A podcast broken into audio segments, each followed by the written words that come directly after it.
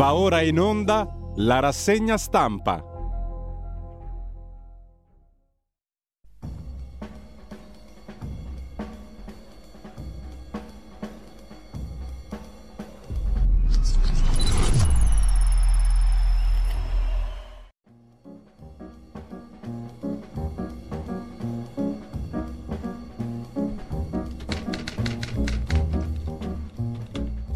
Radio Libertà, le trasmissioni tornano in diretta con la rassegna stampa di Giulio Cainarca. Grazie mille a Federico Borsari, come sempre ottimamente in regia. Quest'oggi mi riprometto anche di mandare i brani musicali che con eccezionale capacità e gusto sceglie tutti i giorni per noi dal calendario musicale e oggi ci delizieremo di diversi brani musicali. Intanto um, li teniamo tutti pronti in fila, intanto cordialissimo buongiorno a tutte le ascoltatrici e a tutti gli ascoltatori, sono le 7.31 e mercoledì 14 giugno radiolibertà.net, il eh, sito che potete percorrere e per quanto riguarda il panorama e palinsesto della giornata andate a farvi un giro sulla pagina Facebook di Radio Libertà, qualcosa diremo dopo alla fine della rassegna stampa. Nel frattempo, come al solito, andiamo a vedere le prime pagine dei quotidiani, ma prima ancora l'agenzia ANSA. A Milano i funerali di Stato per Berlusconi, lutto nazionale, bandiere a mezz'asta. Oggi pomeriggio in Duomo l'ultimo saluto a Silvio Berlusconi. Due maxi schermi in piazza, celebrerà il funerale l'arcivescovo di Milano Delpini. Il rapporto della Reuters ci interessa poco, l'ANSA ancora prima per affidabilità, è il secondo titolo, e lo show di Donald Trump. Biden è corrotto, io rispetto la legge. Abbiamo assistito al più malvagio e atroce abuso di potere. Negli Stati Uniti è frizzante il clima politico, per così dire. In Ucraina missili russi su Odessa, tre morti e 13 feriti. Si teme che ci siano ancora altre persone sotto le macerie, mentre il governo è pronto a supportare le proposte di legge sull'oblio oncologico. L'appoggio di Meloni e Schillaci stop alla richiesta di dati sulla salute per mutui o concorsi, scrive l'agenzia ANSA in primo piano. Di che cosa si tratta? Il governo guarda con grande attenzione, ha detto la Presidente del Consiglio Giorgia Meloni, alle proposte di legge parlamentari sull'oblio oncologico. Perciò, ha detto il Premier, ho chiesto al Ministro della Salute, Schillaci, di seguire l'iter e assicurare il contributo del governo. L'obiettivo è arrivare in breve tempo a una norma per dare risposte a un problema molto concreto il governo segue con interesse queste iniziative parlamentari e è pronto a dare il proprio supporto. Di cosa si tratta? L'oblio oncologico è in discussione in Commissione Sanità alla Camera, nove le proposte di legge. Secondo quanto viene spiegato da una delle relatrici, la deputata di Forza Italia Marrocco, il testo dovrebbe prevedere che nei casi di procedure per l'adozione, richiesta di mutui, pratiche bancarie, assicurazioni, procedure di concorso, non sia ammessa la richiesta di informazioni concernente lo stato di salute relativamente a patologie tumorali oncologiche il cui trattamento attivo si sia concluso senza episodi di recidiva da più di dieci anni alla data della richiesta. Questo periodo verrebbe ridotto della metà a cinque anni nel caso in cui la patologia sia insorta prima del ventunesimo anno di età. Anche il governo spagnolo si è mosso recentemente in questa direzione, scrive L'agenzia ANSA, giusto appunto, mentre in Giappone sparatoria in un poligono dell'esercito, due morti, chiuse le indagini per falsi vaccini ad Ancona con 77 indagati, un infermiere fingeva di inoculare vaccini falsamente, altri indirizzavano i pazienti. E poi c'è un'altra notizia luttuosa, è morta Flavia Franzoni, la moglie di Romano Prodi, aveva 76 anni, è deceduta in Umbria su un sentiero francescano fra Gubbio ed Assisi, mentre era con il marito Romano Prodi e con alcuni amici. Profondo cordoglio dal presidente Mattarella e da tutto il mondo politico. Il professor Prodi dice è stato un enorme dolore. Era solito dire lei era bella, lei è bella, io no tra le tante cose che si ricordano di Romano Prodi e di sua moglie Flavia Franzoni, che ha sempre evitato la scena politica, fatto l'insegnante. Da Mattarella a Orban, ecco chi andrà al funerale di Berlusconi, scrive ancora l'agenzia ANSA, poi le parole dell'ex compagna Francesca Pascale con Silvio Berlusconi muore la mia vecchia vita, andrò ai funerali, la prima moglie dice sei stato un grande padre, La seconda, Miriam Bartolini, in arte Veronica Lario, non si è fatta sentire. I pubblici ministeri sentono il fratello di Cata, la bambina scomparsa a Firenze, scatta una maxi ispezione. Sabato è stata segnalata a Bologna, scrive l'agenzia ANSA, e poi è morto a 89 anni, altra notizia luttuosa, 89enne eh, lo scrittore americano Cormac McCarthy è deceduto ieri, autore di best seller come La strada e Non è un paese per vecchi. Secondo molti meritava il premio Nobel. Terrore a Nottingham, nella Gran Bretagna, tre morti in due agguati, coltellate e poi con un van travolge dei passanti. È stato arrestato un 31enne con una modalità di azione tipicamente terroristica. Il premier Sunak si dice scioccato. La morte di Berlusconi sulle prime pagine dei quotidiani. E poi una coppia che annuncia la morte su Facebook. Si sono ammazzati in due posti diversi, in quel di Roma, nello stesso giorno, più o meno nello stesso momento. La nostra vita finisce qui. Una coppia ha annunciato la morte su Facebook. Lei trovata senza vita in casa, lui in auto. Un suicidio condiviso. C'è poi il caso di Ilaria De Rosa, detenuta in Arabia Saudita, condannata a sei mesi per possesso di stupefacenti che lei dice di non aver avuto, è una hostess italiana, dopo i sei mesi verrà rispedita in Italia per il momento è detenuta in una struttura a 40 minuti da Jeddah. Un po' provata, riferiscono fonti informate, ma le sue condizioni sono buone. Si farà sei mesi di galera a quanto pare, salvo ricorsi, e poi se ne torna in Italia. Con questo lasciamo la prima pagina dell'agenzia. Andiamo subito a vedere le prime pagine dei quotidiani di oggi. Il quotidiano dei vescovi italiani di ispirazione cattolica a venire apre con le parole del Papa sui troppi precari, non si speculi sui poveri, il lavoro è segnato da un disordine etico con trattamenti disumani e insicurezza dei lavoratori. Il messaggio del Papa per la settima giornata mondiale dei poveri che sarà celebrata il prossimo 9 novembre. Il tema della riflessione è non distogliere lo sguardo dal povero. Per quanto concerne i dati, oltre 500.000 occupati in più, più occupazione ma non per tutti, soffrono i meno istruiti. E poi l'ultimo saluto a Berlusconi, cattolici divisi, effetti negativi, dicono alcuni, no, ha fatto molto bene, dicono altri.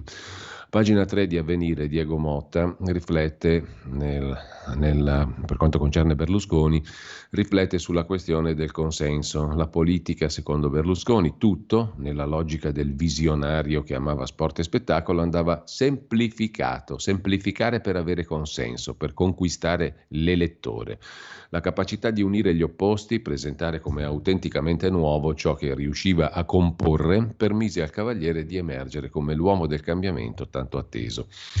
Qualcuno non so se l'avrà fatto, ha ricordato, beh, lo ricordiamo noi, due libri che non, pia- che non piacquero per niente a Silvio Berlusconi in vita, sono i libri di Giovanni Ruggeri e Mario Guarino, il primo, Berlusconi inchiesta sul signor TV, per Caos Edizioni, uscito nell'86 e poi nel 94, Giovanni Ruggeri fu anche l'autore di un secondo libro, Gli affari del presidente, dove veniva ricostruita la biografia di Berlusconi in un modo che a Berlusconi non piacque assolutamente. Cercò di impedire anche la ristampa del primo libro, Berlusconi appunto inchiesta sul signor TV.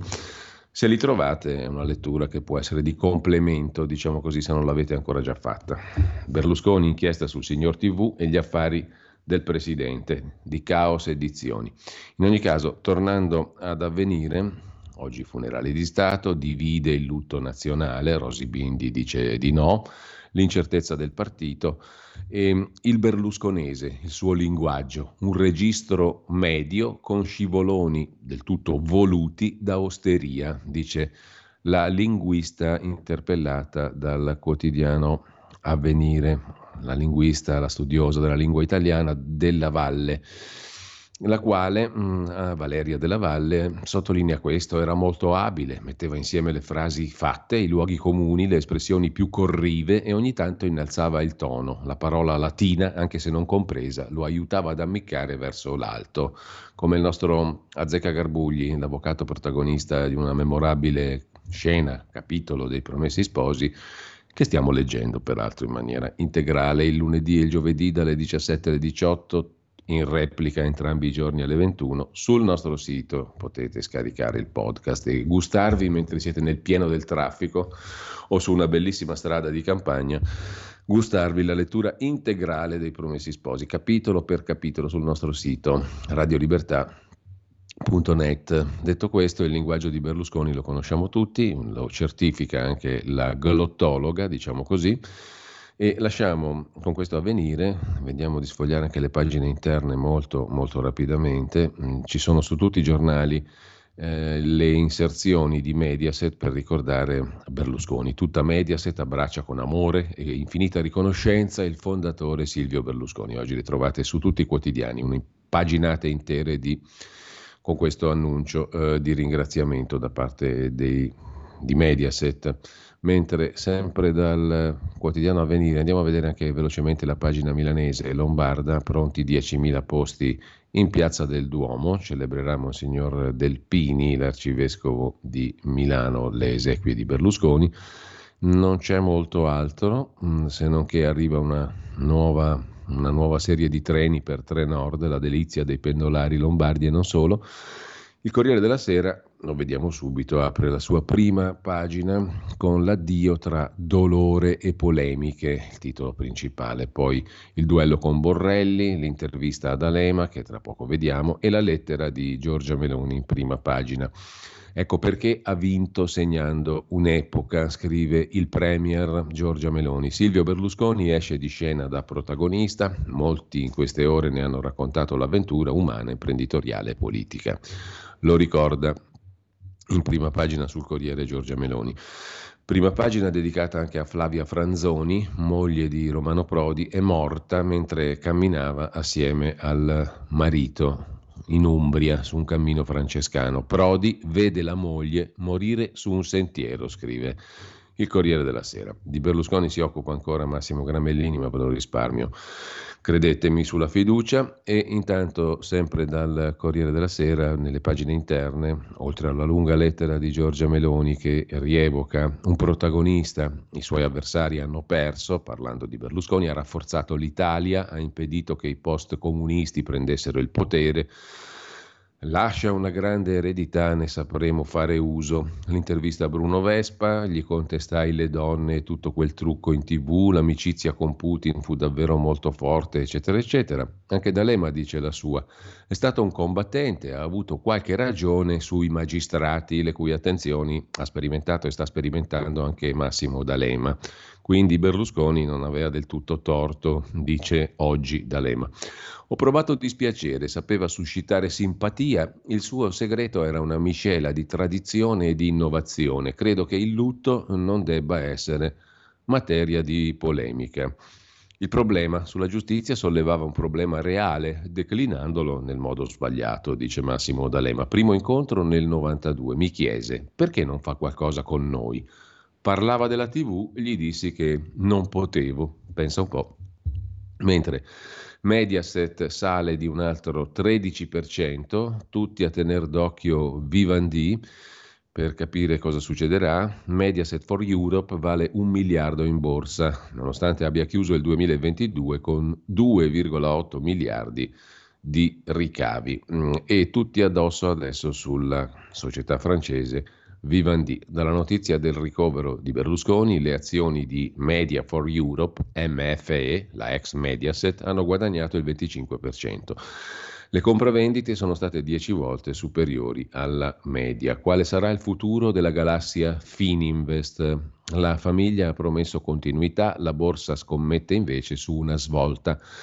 Dalla notizia del ricovero di Berlusconi le azioni Media for Europe, la ex Mediaset, sono cresciute appunto del 25%. La quantità di compravendite 10 volte superiore alla media. Il turbinio di scambi è alimentato da speculazioni sulla vendita dell'ex Mediaset, la quale oggi ha attività in Spagna e Germania e ambisce a diventare un polo europeo mediatico. Venuto meno il legame con il fondatore di Forza Italia, potrebbe allentarsi anche il controllo economico della famiglia Berlusconi sulle reti televisive che hanno accompagnato l'ex premier. Il percorso dalla teoria alla realtà però è irto di incognite, staremo a vedere. Sulla questione dell'eredità di Silvio, dal punto di vista finanziario societario, riflette con la solita puntuale precisione Mario Gerevini sul Corriere della Sera, pagina 13. Eh, il rebus del 33%, a chi andrà la quota decisiva per l'assetto Fininvest, il patrimonio e il ruolo dei cinque figli di Marta Fascina. Il sipario sull'eredità di Berlusconi potrebbe alzarsi a breve, addirittura nei giorni successivi al funerale. All'assemblea Fininvest fine giugno, per bilancio e nomine, si arriverebbe con assetti definiti. Il principale interrogativo è se sarà confermato tutto o se si modificherà l'assetto. Tutto ruota intorno alle ultime volontà di Berlusconi e a una percentuale, quella del 33%. Non esistono conferme che Berlusconi abbia lasciato un testamento, ma è più che un'ipotesi. La famiglia è articolata, il patrimonio da dividere anche, Berlusconi avrebbe dosato ogni mossa per scongiurare uno scenario alla Agnelli Elkan. Nel documento, nel testamento, che dovrebbe essere nelle mani del notaio del gruppo Arrigo Roveda dello studio RLCD di Milano, sono contenute le volontà di Berlusconi sulla destinazione del 33% del patrimonio, cioè la quota disponibile per chi non ha coniuge ma ha più figli, che sono 5 in totale. Questo significa grosso modo 1 miliardo e 300 milioni su 4 complessivi, calcolando partecipazioni azionarie e immobili. Altro discorso sono opere d'arte e beni non registrati che sfuggono a una classificazione e a una valutazione. Perché la quota del 33% sottolinea Gerevini? Perché alla morte del testatore una parte del patrimonio spetta ai parenti, di solito coniuge, figli, genitori. La parte di eredità che spetta di diritto ai legittimari varia. In presenza di prole, al figlio e al coniuge superstite spetta il 33%, con due figli a costoro va il 50%, al coniuge il 25%. In assenza del coniuge superstite, il figlio ha diritto alla quota legittima nella misura del 50%. Se i figli sono più di uno, la legittima ammonta al 66,66% del patrimonio e si spartisce in parti uguali. Per questo rimane la quota del 33 su cui si sofferma Mario Gerevini. Ebbene, scrive ancora Gerevini, in quel 33% dovrebbe rientrare anche la quota Fininvest.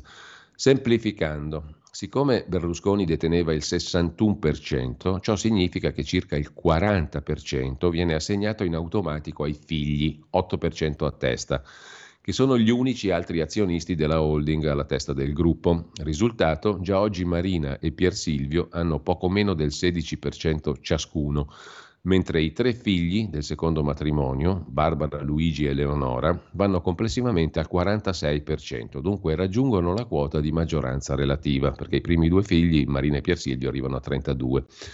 Per dare un'idea terra a terra, il dividendo l'anno scorso era stato di 150 milioni, da distribuire in percentuale sul capitale.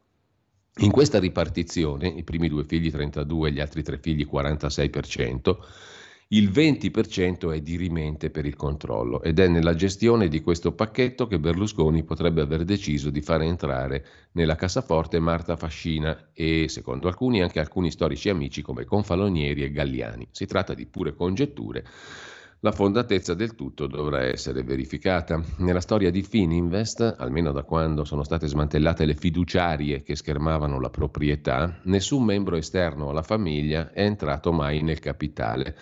Così ricorda Mario Gerevini sul Corriere della Sera. Gli anti-berlusconiani si dividono, la stretta di mano tra il cavaliere Borrelli, il, ma- il, messaggio della prima moglie, il silenzio di Veronica, da Milano a Roma, le radici, l'ascesa, eccetera, eccetera.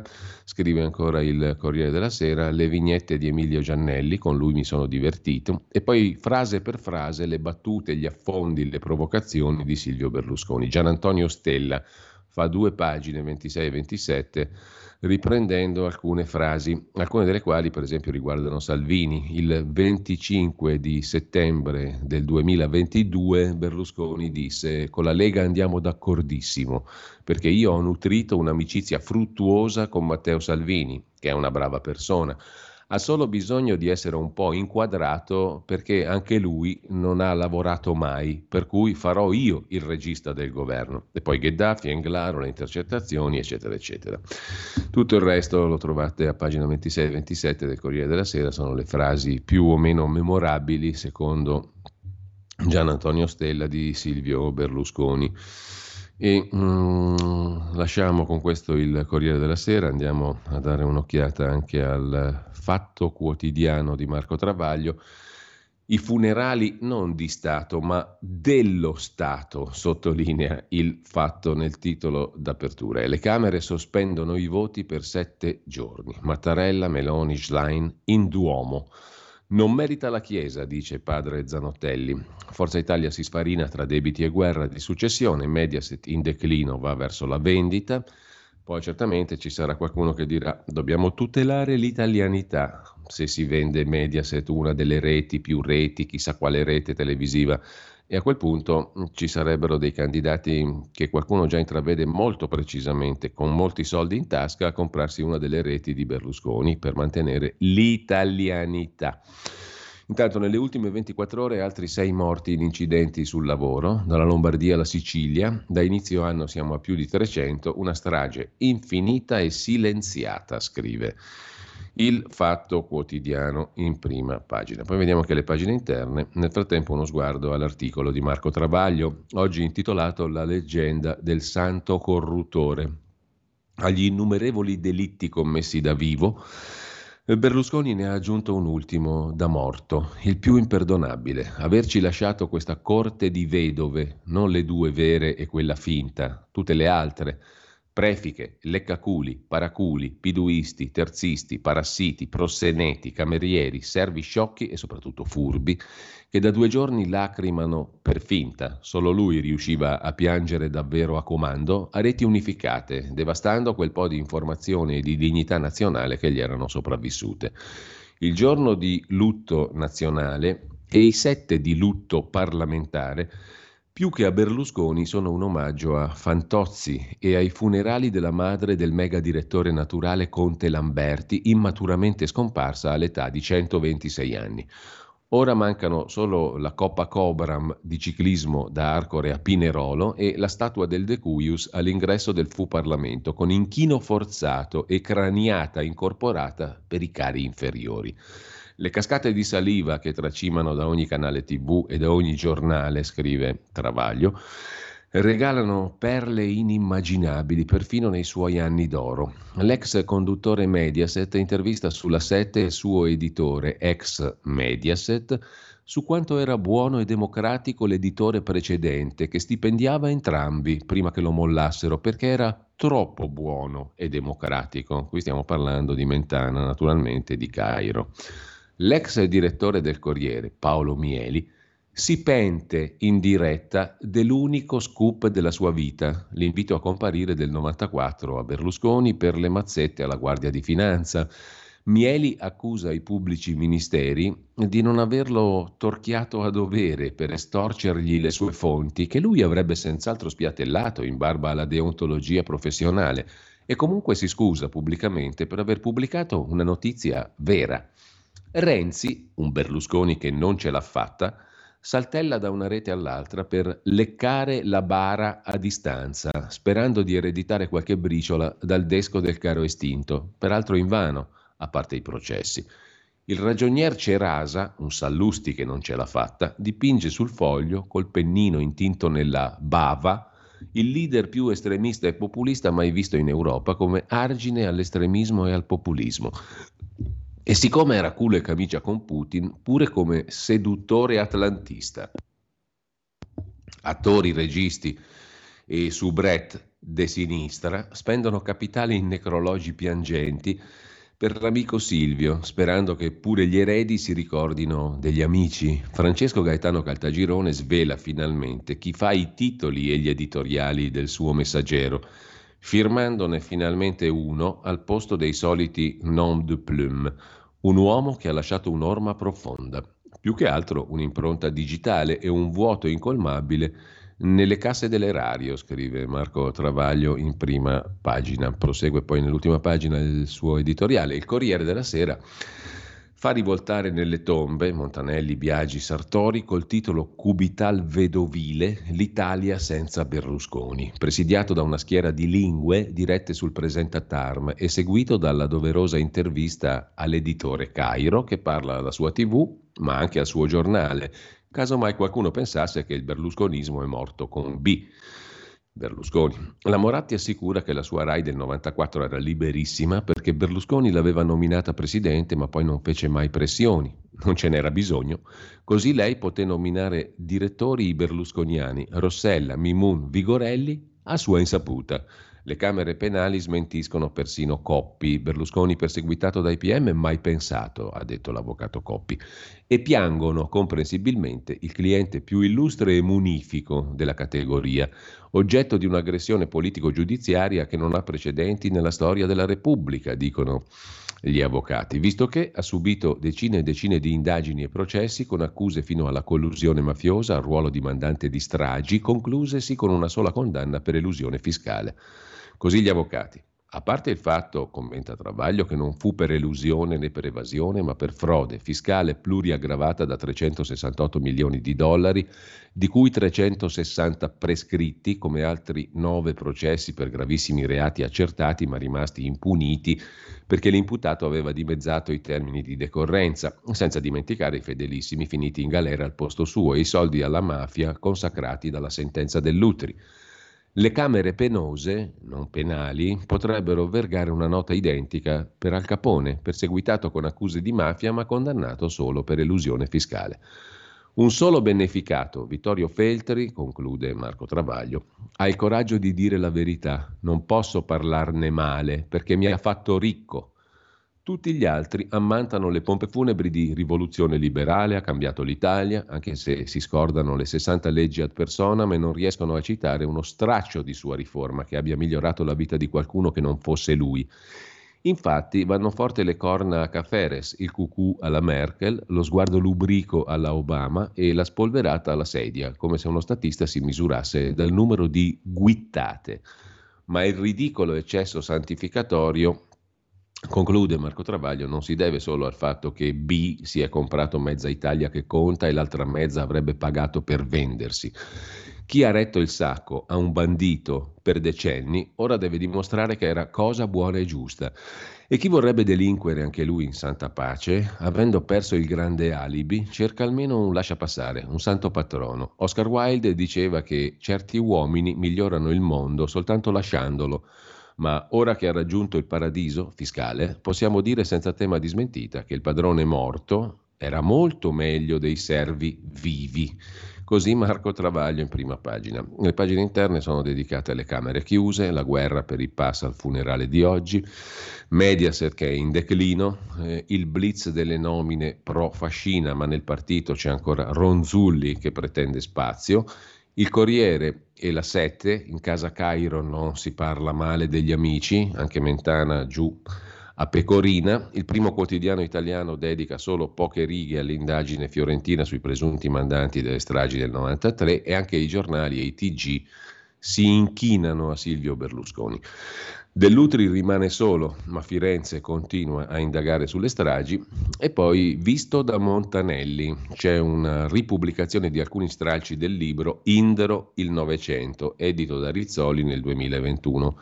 Li cura Marco Travaglio, quell'oculo nel mausoleo e l'allergia di Berlusconi alla verità. Il tutto inizia il 2 giugno del 1906, i ricordi di Montanelli, Indro Montanelli, iniziano il 2 giugno del 77 quando un comando delle Brigate Rosse gambizza Indro Montanelli ai Giardini Cavour Milano davanti alla sede del giornale. Ricoverato alla clinica La Madonnina, Indro Montanelli riceve la visita di una sua recente conoscenza che presto entrerà nell'azionariato del quotidiano. È proprio Berlusconi e Montanelli ne parla così. Non riuscivo più a staccarmelo dal letto. Piangeva a dirotto, si disperava, non faceva che chiedermi come mi sentissi e gli feci notare che avevano sparato a me, non a lui. Non ci fu nulla da fare, mi toccò fargli coraggio, temevo che mi svenisse sulla barella da un momento all'altro.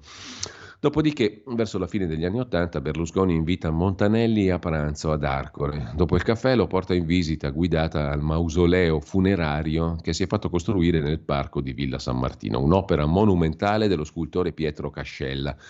Un sacrario, granito bianco, 7 metri e mezzo per 7 metri e mezzo, sobriamente ispirato alla tomba di Tutankhamon, in stile che qualcuno definisce assiro-milanese, con i 36 posti loculo.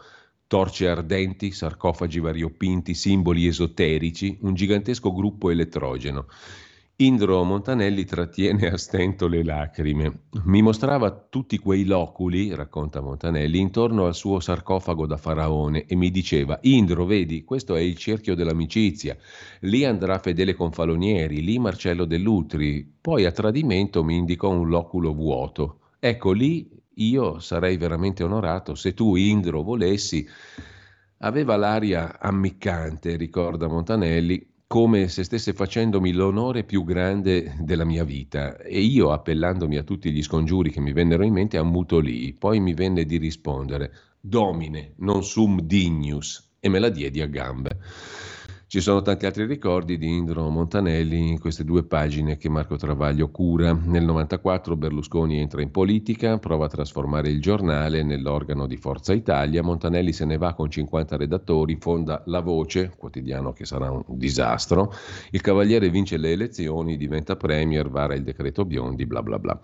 Questo sul fatto quotidiano i ricordi di Indro Montanelli. Il calcio e tutto il resto. Mm, e, mm, Tommaso Montanari rettore di una università da qualche parte in Toscana, mi pare, per Berlusconi non alzo la bandiera mezzasta, dice l'esimio rettore. Mentre lasciamo il Fatto Quotidiano, andiamo a vedere il giornale, l'Italia per Silvio è il titolo in prima pagina, tutto il paese si ferma per salutare Berlusconi, funerali di Stato in piazza, nel Duomo, Piazza Duomo a Milano con Mattarella e altri leader internazionali, la lettera di Pier Silvio. Papà ha fatto tanto, sarà un esempio per tutti noi, un pacificatore perseguitato, lo definisce Augusto Minzolini nell'editoriale, l'articolo di fondo sul eh, giornale. Pagina 2, tutta l'Italia si ferma, arrivano i capi di Stato, Arcore come Camelot, scrive niente meno Stefano Zurlo, dentro il silenzio, fuori si prega per il re. Centinaia di persone a Villa San Martino, santuario, meta di pellegrinaggio, visita di Meloni e dei vice Salvini e Tajani. Saranno presenti anche Mattarella, la Premier e i vari leader. Il mausoleo di Cascella, eccolo qui, progettato per la famiglia, ricorda il giornale. Per Silvio doveva essere un dormitorium, al centro la sua monumentale tomba in marmo e intorno 36 loculi per i familiari e per gli amici, con Falonieri, Letta, Dell'Utri, Galliani. La gens berlusconiana.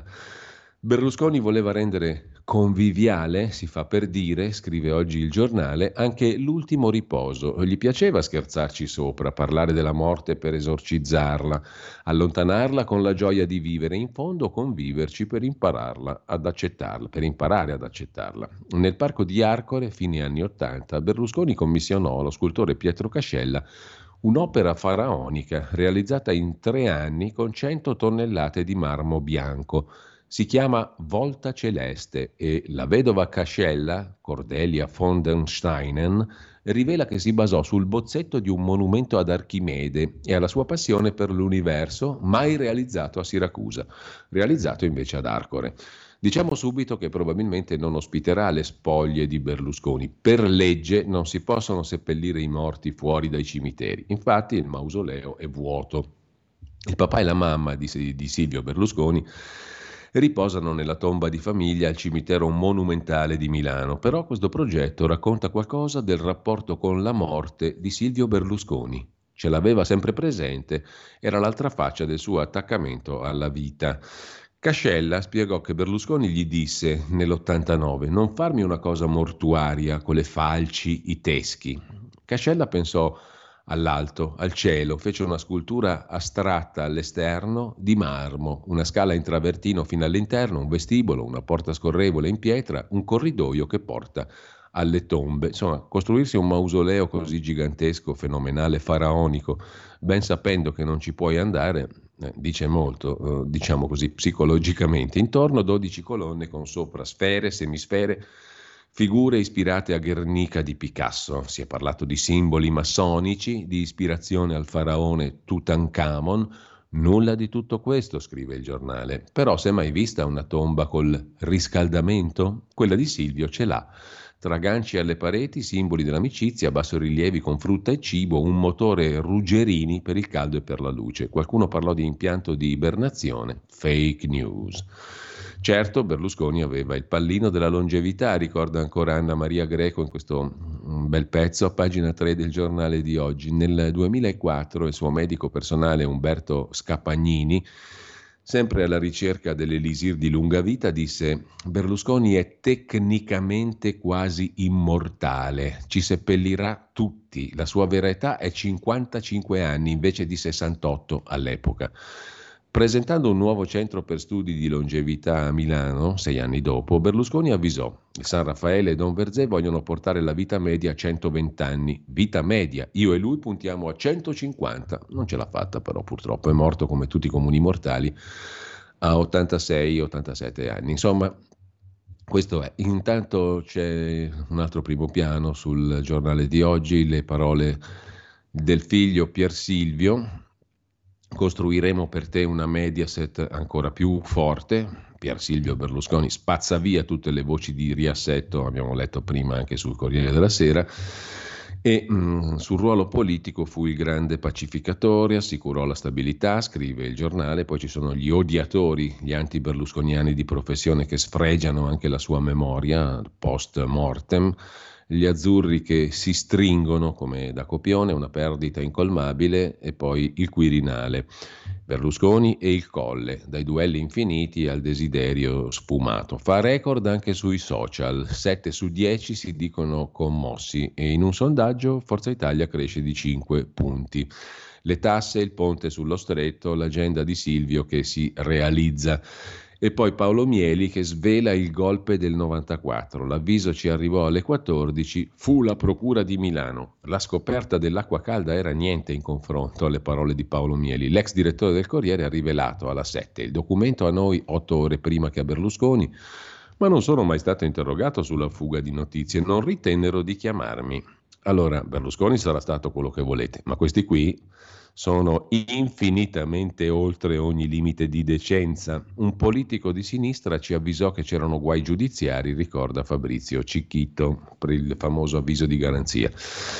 Le riforme fondamentali dei governi Berlusconi cerca di riassumerle Antonio D'Amato, ex vicepresidente di Confindustria. Ha recepito la voglia di cambiamento, ha ridato smalto al sistema. Centrali le norme sul lavoro. Peraltro, in tema di meno tasse, non è che sia stato un gran successo tutto il periodo berlusconiano. In ogni caso, staremo a vedere, il futuro sarà munifico, pieno di doni. Nel frattempo, corse, rivalità, sussurri, i cronisti ai tempi di Berlusconi, il Gheddafi segreto, l'immaginario che nasce grazie a lui come certifica Gianni Minoli. Stasera Mixer ripropone lo storico faccia a faccia del giornalista con Berlusconi nel 94 ma mica è finita. Il derby tra due grandi così vicini, così lontani, Berlusconi e Agnelli.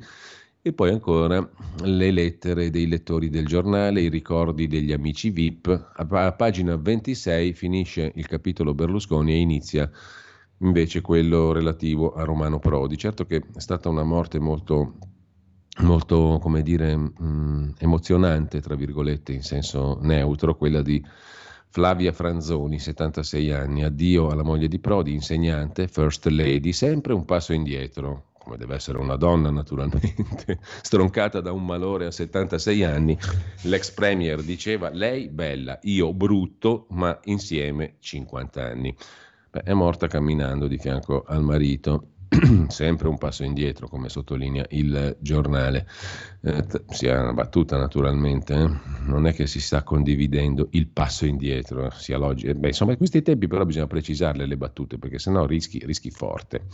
Nel frattempo lasciamo anche il giornale con un'intervista al sottosegretario al Ministero dell'Economia, il leghista Federico Freni, Così il governo rilancia la borsa e le nostre aziende col disegno di legge chiamato capitali, accesso più facile ai mercati, i temi finanziari entrano a scuola, norme entro dicembre in gazzetta ufficiale grazie al voto plurimo, mai ostaggio delle minoranze. Tutta roba fina di borsa. Mm, secondo il giornale invece meritava il premio Pulitzer, oltre che il Pulitzer che aveva vinto meritava il premio Nobel il defunto Cormac McCarthy Stephen King lo ha definito il più grande romanziere americano del mio tempo, lo scrittore di frontiera in cammino sulla strada di un mondo letterario che non è per tutti. È stato l'autore americano più grande del suo tempo, scrive Davide Brullo su Il giornale di stamattina.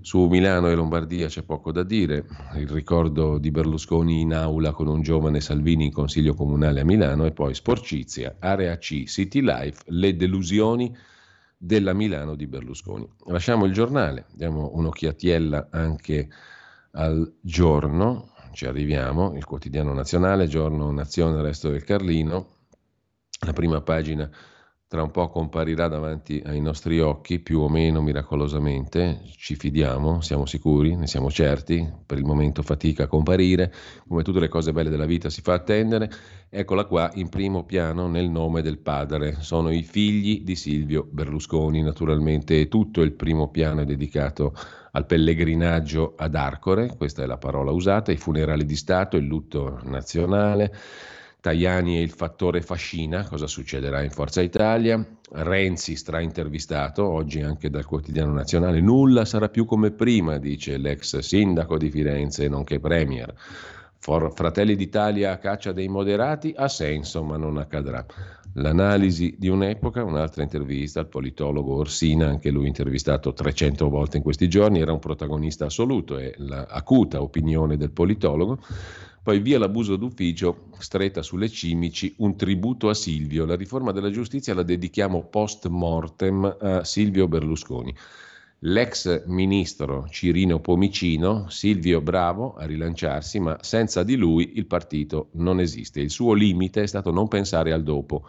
Aveva alti e bassi, ma ha costretto tutti a giocare sul suo tavolo. E poi c'è Letizia Moratti, la mia parabola con lui, ha unito i popolari, ora ripartiamo da lì la TV e la sfida europea dovrà allearsi con Vivendi, prevede qualcuno. Poi c'è l'addio a Flavia Prodi, una first lady atipica. L'amico Gnudi, Piero Gnudi, dice Romano è disperato. Lei era insostituibile, la moglie defunta camminando su un cammino francescano in Umbria. Era la sua consigliera. L'ex ministro racconta la telefonata ricevuta da Prodi. Quante vacanze all'Elba c'è un vuoto enorme. È morta piuttosto giovane, 76 anni, la signora Flavia Franzoni.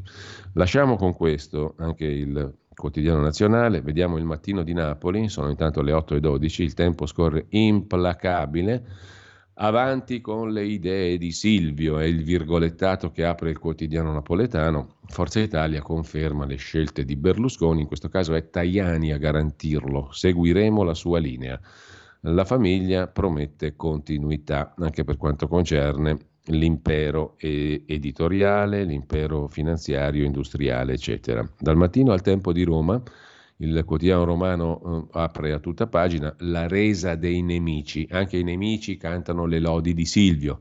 Anche gli storici rivali rendono onore all'uomo che li ha sempre sconfitti, sentenzia il tempo. Famiglia e amici più stretti ieri a Villa San Martino per la Camera Ardente, oggi funerali di Stato, Duomo Milano, attese oltre 15.000 persone, ma Piazza Duomo sarà chiusa dalle 10 del mattino tra poco. Bindi, Montanari, Vauro, gli ultimi talebani anti-Cav, scrive Il Tempo, e poi Mediaset vola in borsa sotto le voci di vendita, ma la Fininvest smentisce qualsiasi riassetto. Forza Italia guarda al futuro a centro pagina incrociamo l'ex presidente degli Stati Uniti Donald Trump, arrestato al suo arrivo alla Corte federale di Miami, in Florida, dove era atteso per l'udienza di convalida della sua incriminazione. Trump, messo in stato di arresto, è stato poi rilasciato dopo la dichiarazione di innocenza su tutti i 37 capi d'accusa. Secondo i giudici del tribunale non sussistono rischi di fuga. Questo non vuole fuggire, questo vuole tornare a fare il presidente, costui anzi, vuole tornare a fare il presidente degli Stati Uniti d'America. Nelle pagine interne, onore a Berlusconi, tutti in fila d'Arcore, Milano si ferma per il CAV, gli ultimi anti-berlusconiani, da Rosi Bindi a Bauro, Forza Italia che va avanti e ratifica le ultime nomine decise da Berlusconi, Mediaset che vola in borsa, e Gianluigi Paragone che dopo aver girovagato variamente, oltre ad essere stato di sinistra, di destra, di centro e poi contro la sinistra, contro la destra, contro il centro, direttore del quotidiano La Padania, indipendentista, secessionista, bossiano, antibossiano, eh, ora è quasi berlusconiano. L'ultimo colpo di genio di Berlusconi è stato sulla guerra. Aveva ragione, sottolinea Gianluigi Paragone. Da par suo, va detto. Intanto è morta la moglie di Romano Prodi, c'è tutta una pagina del tempo dedicata a questo lutto improvviso, un malore durante un'escursione. Con questo lasciamo anche il quotidiano romano, il tempo, e andiamo a vedere la prima pagina di Repubblica, che adesso ci compare fantasticamente davanti agli occhi il titolo con la foto Un lutto per dividere. Intanto arriva anche la riforma della giustizia, via l'abuso d'ufficio e arresti decisi da più giudici, non da uno solo.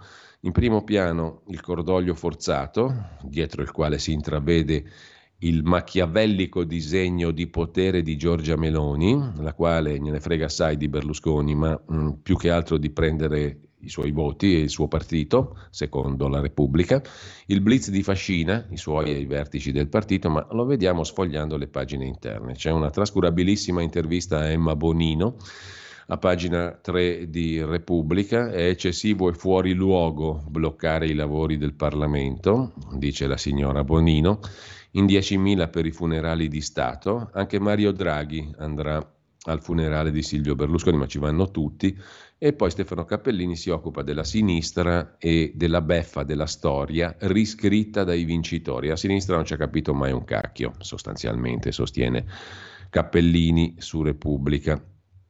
Un'intervista in primo piano a Danilo Ceccarelli, vice procuratore dell'Unione Europea, cancellare il reato d'abuso d'ufficio come vuol fare il governo ci mette contro l'Europa, arriva il bavaglio di Nordio, vietato pubblicare le intercettazioni se non sono agli atti e poi cancellazione del reato d'abuso d'ufficio. Sulla riforma della giustizia avremo modo di parlare poi dettagliatamente. Lo spettro di Meloni, il retroscena di Repubblica. La Meloni c'ha un fant- la Meloni con, la, con l'articolo naturalmente scrive il Tito, Claudio Tito su Repubblica il Tito scrive che la Meloni ha uno spettro, uno spettro si aggira per la mente di Giorgia Meloni, un governo tecnico dopo il terremoto che travolgerà Forza Italia. Insomma, Giorgia Meloni teme che il partito di Berlusconi possa non sopravvivere al suo leader. L'incubo è quello di una crisi e poi arriva un altro bel tecnico. Dobbiamo far capire agli uomini di Silvio che non ci saranno le elezioni anticipate. Questo è lo spettro di Giorgia Meloni secondo Repubblica. Dopodiché c'è Marta Fascina che piazza i suoi ai vertici di Forza Italia, proprio alla vigilia del funerale, che spudorata, suggerisce Repubblica con Emanuele Lauria, il Lauria. Il comitato di presidenza ratifica le nomine di coordinatori e commissari in imbarazzo la minoranza antigovernativa ronzulliana. Dovevano essere congelate tutte queste decisioni con la morte di Berlusconi, ma la replica è, è un atto dovuto. Il cratere dei debiti, il rebus del simbolo, Forza Italia è già in rotta. Il soggetto politico è in mano a Marina Berlusconi e agli altri figli, grazie a che cosa? Alle fideiussioni da 100 milioni di euro che le società di Berlusconi hanno sul partito. In sostanza il partito è indebitato per 100 milioni con le società berlusconiane. Intanto Giorgia Meloni ora torna a scrivere, farà un nuovo libro prima delle europee e Alessandro Sallusti sta scrivendo il libro insieme a Giorgia Meloni, la sta aiutando a scrivere. La Premier al lavoro su un libro top secret, forse un manifesto. Giorgia Meloni scriverà il libro prima delle europee e glielo scrive insomma Alessandro Sallusti, glielo cura, fa il correttore di bozze e l'impaginatore. Mentre la guida a Marina, secondo un sondaggio, deve essere lei, la figlia Marina a guidare la baracca, gli elettori di Silvio vogliono la dinastia, anche politicamente, secondo Repubblica. Sempre dalla prima pagina, poi dal primo piano, anzi di Repubblica, c'è un'intervista, siamo esattamente a pagina 16, dove Giovanni Pons si occupa del futuro di Mediaset Pier Silvio ha garantito la continuità e poi c'è un'intervista, dicevamo, all'ex amministratore delegato di Fininvest Ubaldo Livolsi, che fu colui che quotò in borsa Mediaset, Bolloré è inaffidabile, Cairo, da lui nessun beneficio. Ubaldo Livolsi, amministratore delegato della Fininvest negli anni 90, fu l'artefice della quotazione di Mediaset, indispensabile alla luce dei debiti della società. Nel 92 l'Italia fu sconvolta, ricorda Livolsi, da una crisi finanziaria senza pari, qualcuno se la ricorderà, con una duplice svalutazione della lira e il governo Amato che durante la famosa notte tassò i depositi bancari. Questo se lo ricordano tutti, anche chi non era ancora nato. Congiuntamente ci fu mani pulite e questo provocò il credit crunch, cioè le banche volevano rientrare dai crediti concessi. Fininvest era reduce da importanti investimenti per l'acquisizione della Standa e la battaglia per la Mondadori aveva raggiunto un livello di indebitamento elevato. I suoi libri però non valorizzavano importanti asset creati dal nulla, cioè Mediaset e Mediolanum, che generavano liquidità. Il mio compito fu valorizzare questi asset andando in borsa, così ne cedemmo una parte al mercato senza perderne il controllo. Da allora sono trascorsi quasi 30 anni, lo scenario dei media è cambiato, basti vedere Meta e Chat GPT. Domanda Aldo Fontanarosa su Repubblica a Ubaldo Livolsi, che fu amministratore della Fininvest negli anni 90 e la portò in borsa. Lei ritiene che Mediaset for Europe, Media for Europe, insomma la galassia, l'ex Mediaset di famiglia Berlusconi, presenti criticità? Risponde Livolsi, il mondo sta certamente cambiando, le nuove tecnologie saranno sempre più elementi di discontinuità, di fatto però il numero di chi usufruisce dei media aumenta e Media for Europe, la nuova Mediaset insomma, è in grado di operare con successo. La TV generalista è un affare o è in declino? Sto sentendo questa canzone da molti anni, risponde Livolsi. Ritengo sia soprattutto un tema di contenuti. Conta la capacità di rispondere intelligentemente alle richieste dei nuovi utenti. Il successo di Fiorello in onda in un orario insolito ne è dimostrazione, coinvolge milioni di giovani. Qualche idea per il riposizionamento di Media for Europe, cioè la vecchia Mediaset, deve realizzare programmi con contenuti intelligenti che rispondano alle esigenze differenziate dei telespettatori. Fondamentale distribuire gli stessi contenuti su tutte le piattaforme. Eh, è auspicabile un'alleanza di Mediaset o per essere più precisi come si chiama adesso Media for Europe, Europe MFE con un attore globale dei media? Le alleanze globali, risponde Livolsi, vanno viste con grande attenzione. Io non sono favorevole alla standardizzazione dei contenuti, quindi l'originalità va mantenuta e spesso non si trova nei grandi player. Livolsi non fu contrario all'ipotesi di una cessione Mediaset a Rupert Murdoch, ma, racconta lo stesso professionista, il contesto storico e politico di allora era differente. La scelta di mantenere Mediaset all'interno del gruppo Fininvest si è rivelata giusta. Due possibilità per la famiglia Berlusconi adesso, andare con Bolloré, cioè Vivendi, oppure con Cairo. Oltre a Cairo però c'è qualcun altro in Italia che ha molta liquidità nel settore dei media, non lo nomina ancora nessuno, vedremo. Comunque, eh, due possibilità per la famiglia Berlusconi, Bolloré o Cairo. Bolloré, risponde Livolsi, non si è dimostrato interlocutore affidabile per Mediaset e non credo che l'integrazione con Cairo possa portare valore aggiunto. La fiammata in borsa dei titoli della galassia Mediaset è naturale in casi come questi, cioè dopo la morte del fondatore. Tuttavia Mediaset è gestita dai figli di Berlusconi già da anni, dunque dubito che ci saranno importanti cambiamenti nell'azionariato. Le aziende, conclude Livolsi, proseguiranno nel percorso che aveva indicato Berlusconi. Tutti quelli che gli sono stati vicini hanno realizzato questa visione, che all'inizio poteva sembrare lucida follia. La verità è che aveva sempre ragione lui nell'economia, in politica, nello sport, dice Ubaldo Livolsi. Intanto Flavia Franzoni, la first lady discreta, diceva non chiamatemi la moglie di Prodi, altro che un passo indietro come racconta il Corriere della Sera maschilisticamente. Malore durante il trekking è morta tra le braccia del marito, Romano Prodi. La vita, la politica e un libro che avevano scritto intitolato Insieme. Un dolore immenso, dice Romano Prodi. Il loro matrimonio durava dal 69. Ho sposato la più bella, diceva sempre Romano Prodi.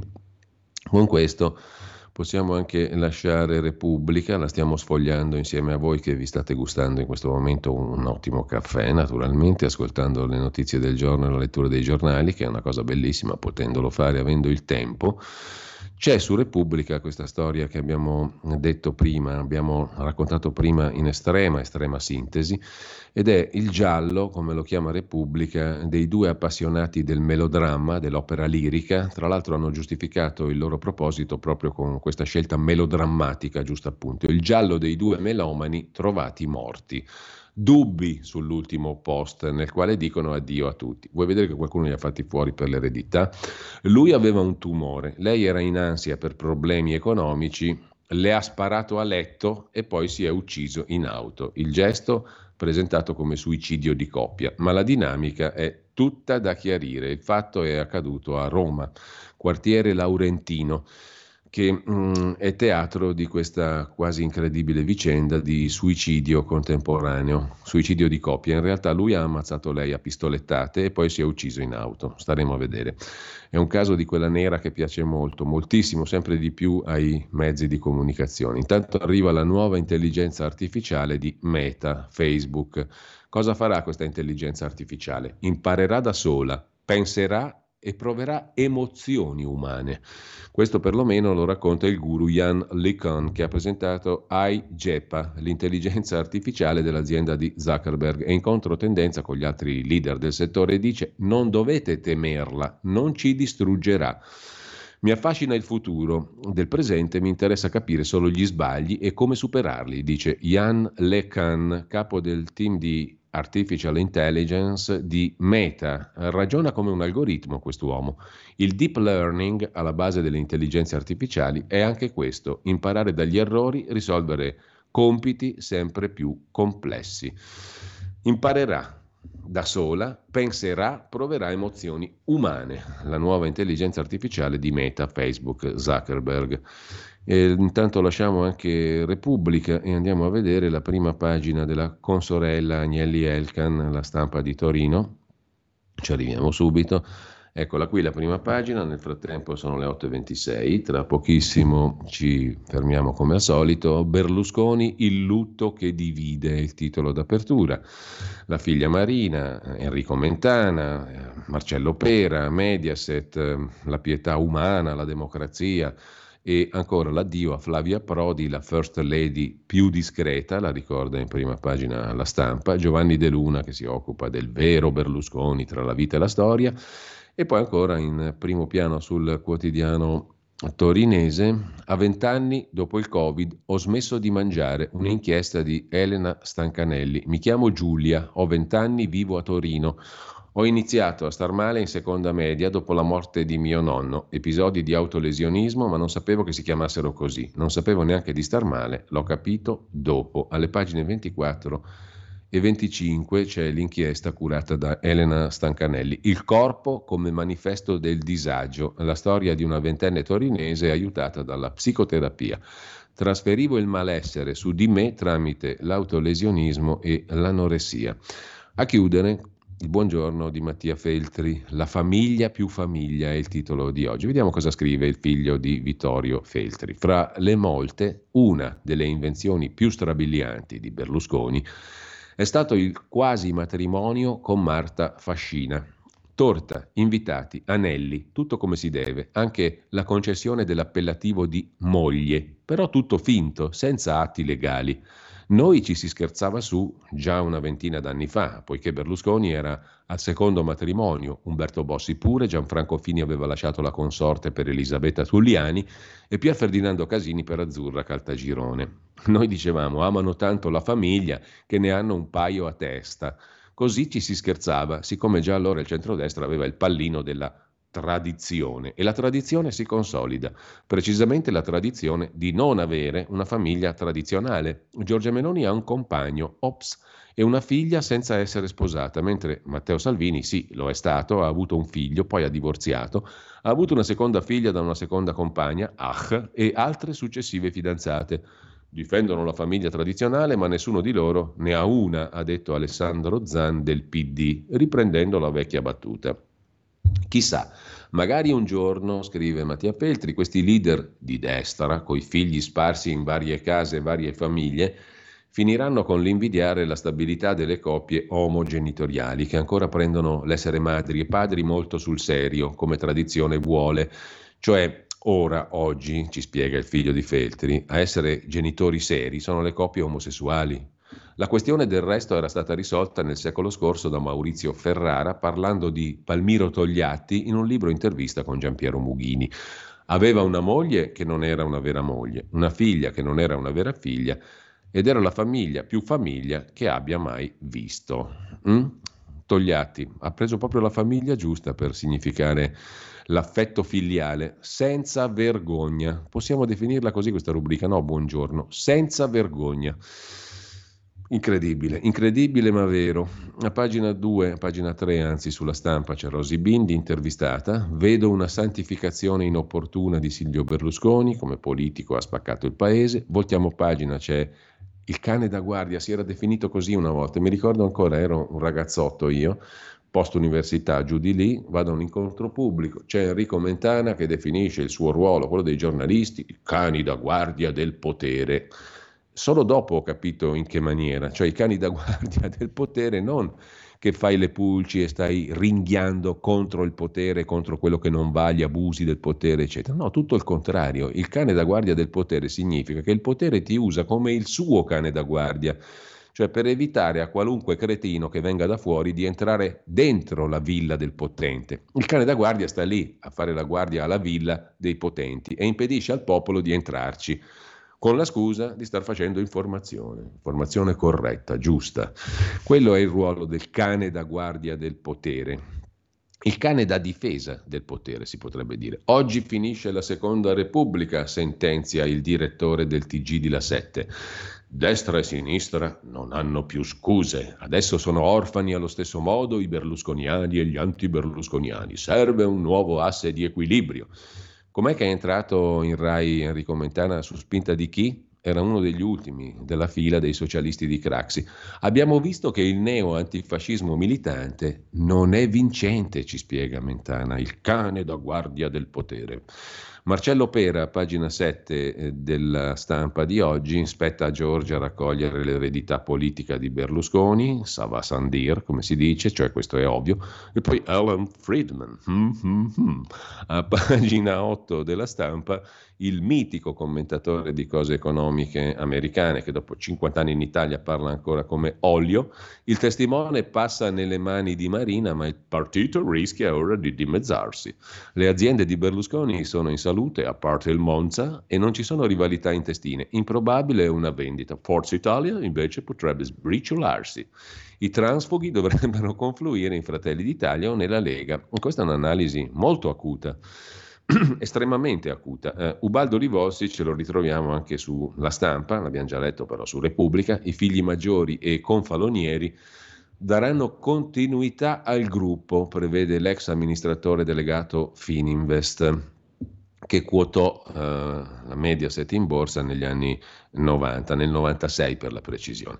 Quotandoci superammo il momento peggiore, l'ingresso in borsa, eccetera. E comunque i figli daranno continuità al gruppo e c'è anche il Confa, Confalonieri. La giustizia nel nome di Berlusconi, domani in Consiglio dei Ministri la prima fase della riforma Nordio, nel testo alcuni cavalli di battaglia di Berlusconi, l'abuso d'ufficio abrogato, l'inappellabilità delle sentenze di assoluzione, la stretta sulle intercettazioni. Staremo a vedere poi il pacchetto completo, come verrà presentato, come sarà esaminato, emendato, eccetera. Dal reato di traffico di influenze illecite saranno escluse alcune condotte. Le principali novità sono quattro nel riforma della giustizia, la riforma Nordio, che verrà presentata domani in Consiglio dei Ministri come una sorta di omaggio a Berlusconi, scrive niente meno la stampa. Una cosa da vomito, ma comunque così è, tanto che il via libera sarebbe arrivato con una telefonata tra Giorgia Meloni e Gianni Letta. È la prima di tre fasi della radicale riforma ripetutamente annunciata dal ministro della giustizia Carlo Nordio. Unico disegno di legge, otto articoli. Secondo la stampa le principali novità sono queste. L'abuso d'ufficio verrà abrogato. Il ministro Nordio ha vinto le resistenze iniziali della Lega. Due, intercettazioni. Si introduce il divieto assoluto di pubblicare intercettazioni di terzi non indagati Dobbiamo fermarci adesso. Sentenze inappellabili, terzo punto, ci sarà una limitata inappellabilità da parte dei PM dopo la soluzione in primo grado e poi sulle misure cautelari deciderà un collegio di tre giudici, non solo il GIP. Sono in straritardo, sono le 8.34.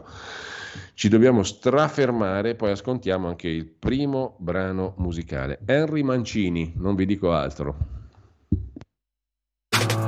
Stai ascoltando Radio Libertà. La tua voce libera, senza filtri né censura. La tua radio.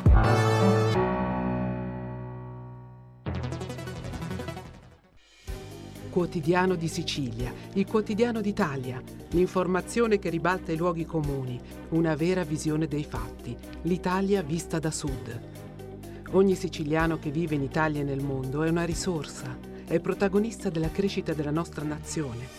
Dai forza alla crescita della nostra isola, abbonandoti al QDS digitale più archivio a soli 99 euro annui. Quotidiano di Sicilia, il quotidiano d'Italia una scelta di valore.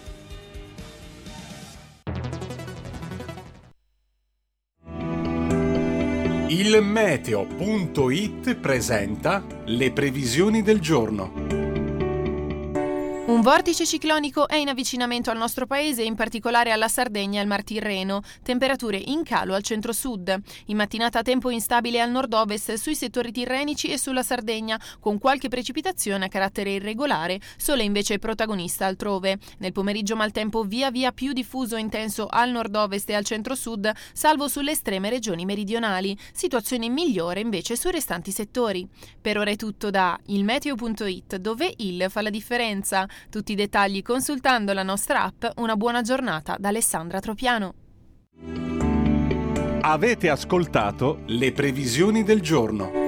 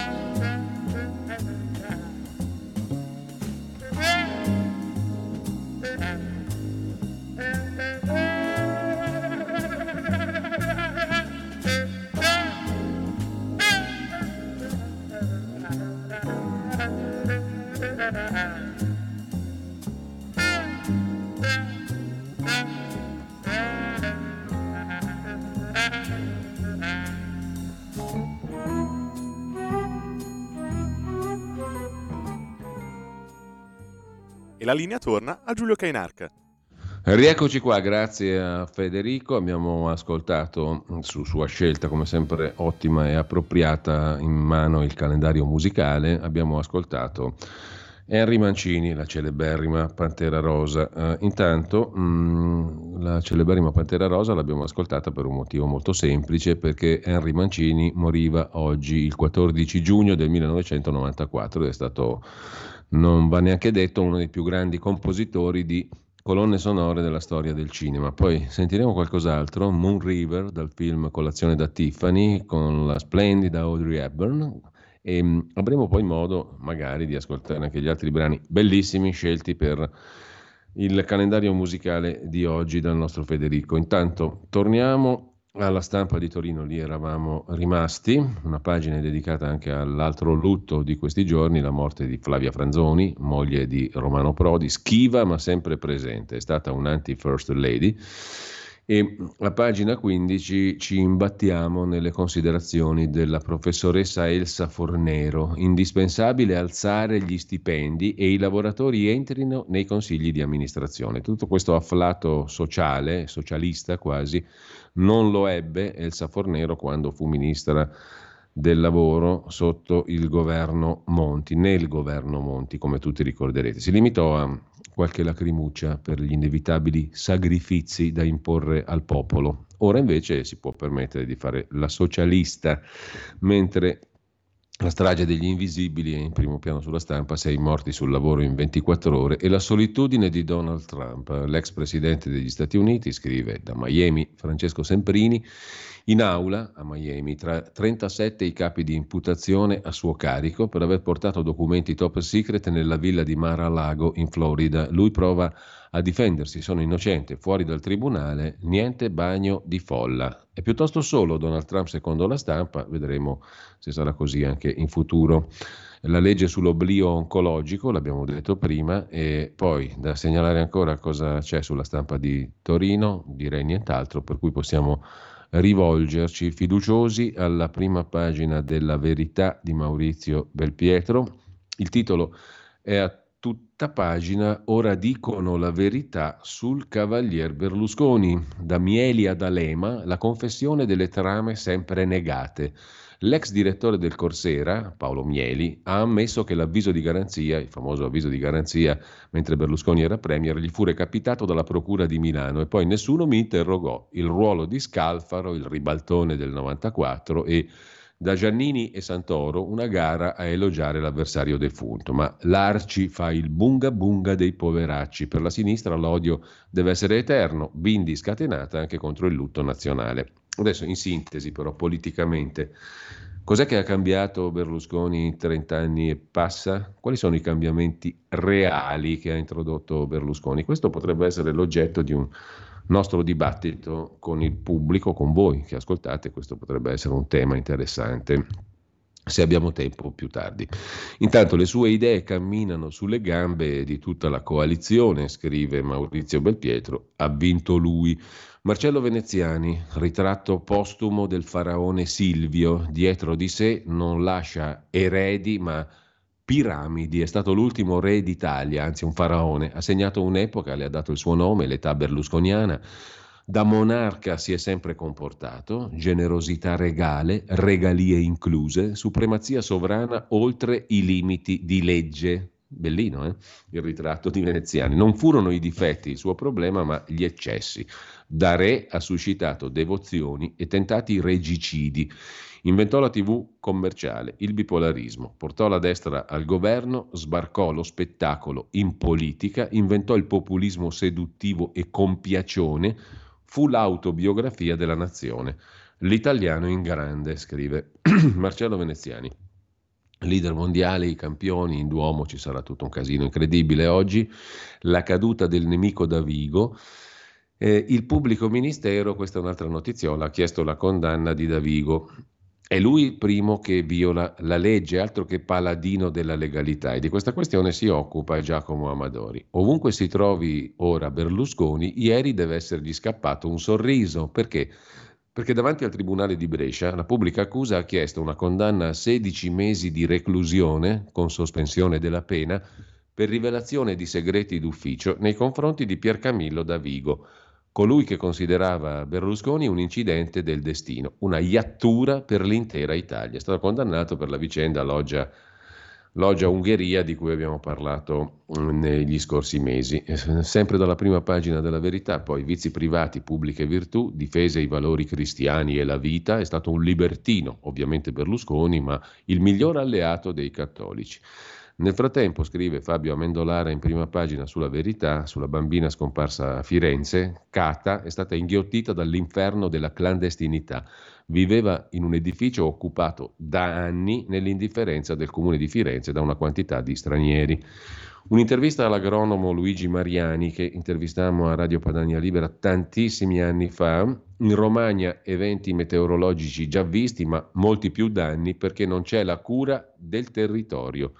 Cura del territorio significa bacini di laminazione, argini, ma anche controllo della crescita boschiva e utilizzo sensato della terra da parte di chi ci lavora, gli agricoltori. Questo è il vero fattore umano. In, eh, in Emilia-Romagna gli eventi di pioggia sono stati non straordinari, ma i danni sono stati enormi perché non c'è stata la cura del territorio, dice il professor Mariani. Lasciamo la prima pagina della verità, sfogliamo le pagine interne. Per ora niente faide in Forza Italia e poi ancora eh, la riforma della giustizia in Consiglio dei Ministri. Il Partito Popolare Europeo, il cui leader Weber spacca Bruxelles per virare a destra, secondo la verità, nelle emergenze Berlusconi ha sempre dato il massimo. Giacomo Amadori si occupa anche di Francesco Nuti. Silvio Berlusconi e Francesco Nuti chiudono un'epoca. Con loro muoiono gli anni Ottanta. Cala il sipario sulla gioventù ottimista, sboccata di Dallas e delle Puppe a pera, una delle canzoni di Francesco Nuti sulle meraviglie del seno femminile. Il libertino miglior alleato dei cattolici l'abbiamo già visto e poi hanno eliminato ogni riconciliazione finale, detestano i nemici in eterno. Torniamo brevemente a Giacomo Amadori alla condanna di Davigo, o meglio alla richiesta di 16 mesi di condanna per Pier Camillo Davigo, il Robespierre delle toghe, perché rivelò gli atti segreti della Loggia Ungheria depositati dall'avvocato Piero Amara, faccendiere, eccetera. È imputato a Brescia, da Vigo, per aver diffuso i verbali sulla cosiddetta Loggia Ungheria che si è fatto consegnare dal collega, il pubblico ministero del Palazzo di Giustizia di Milano, Storari.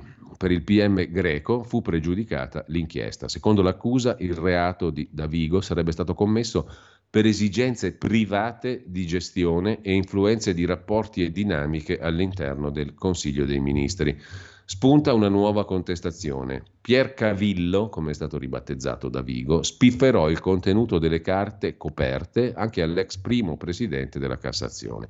Questo sulla verità di oggi. Dalla verità passiamo anche a Libero.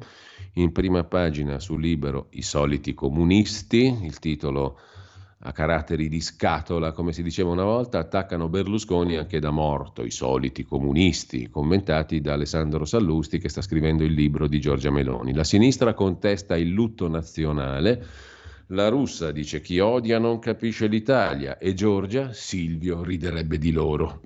Siamo a posto così. Perseguitato perché invidiato. Quanta retorica bolsa, scrive Vittorio Feltri. Nel 2017 su Libero scrissi un profetico articolo su Berlusconi. Titolo: Lo processeranno anche da morto. È stato così, ci avevo ragione io, come sempre, sottinteso, scrive Vittorio Feltri. I giornali di ieri, commentando la dipartita di Berlusconi, credendo di essere intelligenti, per esempio la stampa e la Repubblica, danno fiato ai tromboni della retorica più bolsa e hanno trattato Silvio come un teppista della politica. Si dà il caso che ha vinto tre volte le elezioni nazionali. Sono i soliti comunisti, po' farbacco. Mentre Filippo Facci si occupa di Mieli, che dopo 30 anni dice la verità sullo scoop anti-Berlusconi, poi capirai che verità, a dir la verità, appunto. Giustizia è sfatta, scrive Libero, riassumendo l'articolo di Filippo Facci. Mieli ammette che la notizia dell'invito a comparire a Silvio Berlusconi nel 94 la ebbe dai pubblici ministeri di Milano. Adesso scusate che rivelazione è, secondo voi da chi doveva averla avuta il Corriere della Sera? Cioè abbiamo già saputo, sapevamo, sapevamo già, è stato raccontato che i, i tre quotidiani principali, Corriere, Stampa Repubblica, i tre direttori si sentivano, concordavano i titoli, avevano le stesse fonti, cioè la Procura di Milano. Che scoperta del mago. Troppo facile rivelarlo oggi. Tra l'altro Mieli quasi si duole del fatto di non essere mai stato interrogato dai pubblici ministeri su quella vicenda, ma voi pensate se sia possibile che ti fanno avere la notizia, no? Tu sei, diciamo così, il terminale delle notizie che escono dalla procura e poi ti interrogano su quella fuga di notizie. Cosa assurda, no? Se io ti faccio avere la notizia, evito poi di interrogarti o di metterti sotto indagine. Adesso non siamo ridicoli. Fu aperta un'inchiesta, ci racconta un altro dei cani da guardia del potere, Paolo Mieli, su quella fuga di notizie, ma i magistrati non ritennero mai di chiedermi alcunché, si stupisce Mieli che viene giù dalla montagna del sapone dal pianeta delle Vergini. Avevo saputo di quell'atto alle due del pomeriggio e quindi l'unico posto da cui poteva essermi arrivato era il Palazzo di Giustizia di Milano Forse non si ricorda però chi gliel'ha detto esplicitamente, no? Sai, sono passati tanti anni. Questo mi insinuò un dubbio di aver fatto una cosa che non è tutta luccicante, cioè di aver fatto un lavoro di merda, dice Paolo Mieli. Forse ho avuto il dubbio di aver fatto una merdata, permettetemi il linguaggio molto elegante, molto fine. Però, insomma, trattandosi di mondo dell'informazione italiana, è il linguaggio più appropriato, dico giusto, dico sbagliato.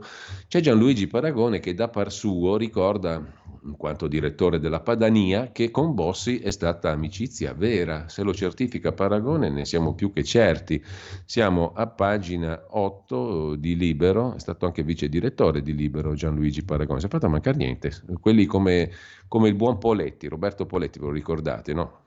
Deputato dei Verdi, poi passa con, con, Salvini, fa il leghista, fa l'antileghista, fa quello di sinistra, fa quello di destra, tradizione ma omosessualità, tutto, tutto insieme, una bella shakerata e si fa carriera. Tra Silvio e Umberto è stata, poi carriera dipende dai punti di vista, ma comunque certifica Gianluigi Paragone che tra Silvio e Umberto è stata vera amicizia e lui in quanto direttore appunto della Padania lo sa benissimo, i due leader hanno sempre avuto un rapporto sincero, dal ribaltone alla nuova e salda alleanza. Berluscaz veniva chiamato um, Berlusconi da Umberto Bossi. Berlusconi, poi hanno fatto la pace naturalmente, ma perché c'era vera amicizia, non per altro, lo pensate malamente. Berlusconi e Bossi sapevano entrambi che l'uno non poteva fare a meno dell'altro. Pensate che narrazione mitologica che ci propone il paragone, senza paragone. E sempre dalla prima pagina di Libero, Cairo è l'erede di Berlusconi? Se ne parla già, scrive. Francesco Specchia, pagina 7 del quotidiano diretto da Alessandro Sallusti. Vediamo un po' cosa ci racconta Specchia di interessante. Si fanno insistenti le voci sul padrone del Corriere della Sera, di La 7 e del Torino Calcio. Urbano Cairo starebbe pensando di raccogliere il testimone del suo maestro, quello nel cui ufficio andava ad imparare tutto, come ha raccontato lui stesso Urbano Cairo. Salvini invece cosa fa? Secondo Libero, a pagina 8, Salvini media. Matteo teme le spaccature in Forza Italia e vuole ritagliarsi un ruolo da pontiere. Salvini sbarbato su scommessa con Silvio Berlusconi. Lo fece, lo fece sbarbare, è stato capace anche di questo Silvio Berlusconi. Giustizia è sfatta, il pezzo di facile l'abbiamo visto prima.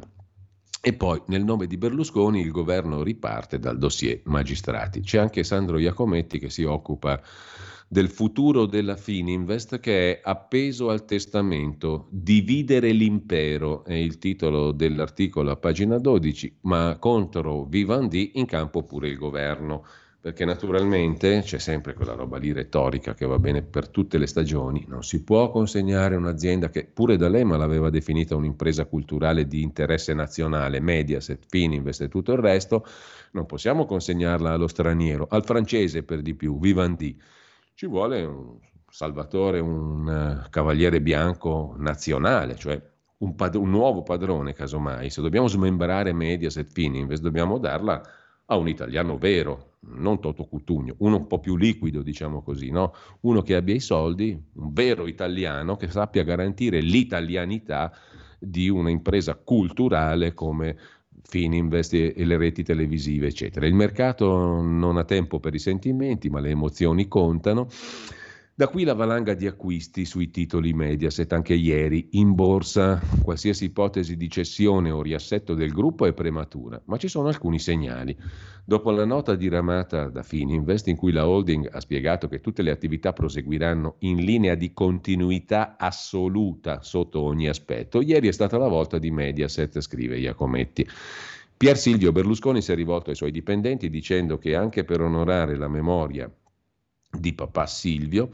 Intanto mi conferma Alessandro Morelli che sarà con noi tra pochissimo alle 9, lo dico anche alla regia, a eh, Federico Borsari. Eh, dicevamo, mh, mm, l'amministratore delegato Pier Silvio si è rivolto ai suoi dipendenti dicendo che anche per onorare la memoria di Silvio bisogna guardare avanti, impegnarsi ancora di più, costruire un gruppo ancora più forte e più vivo.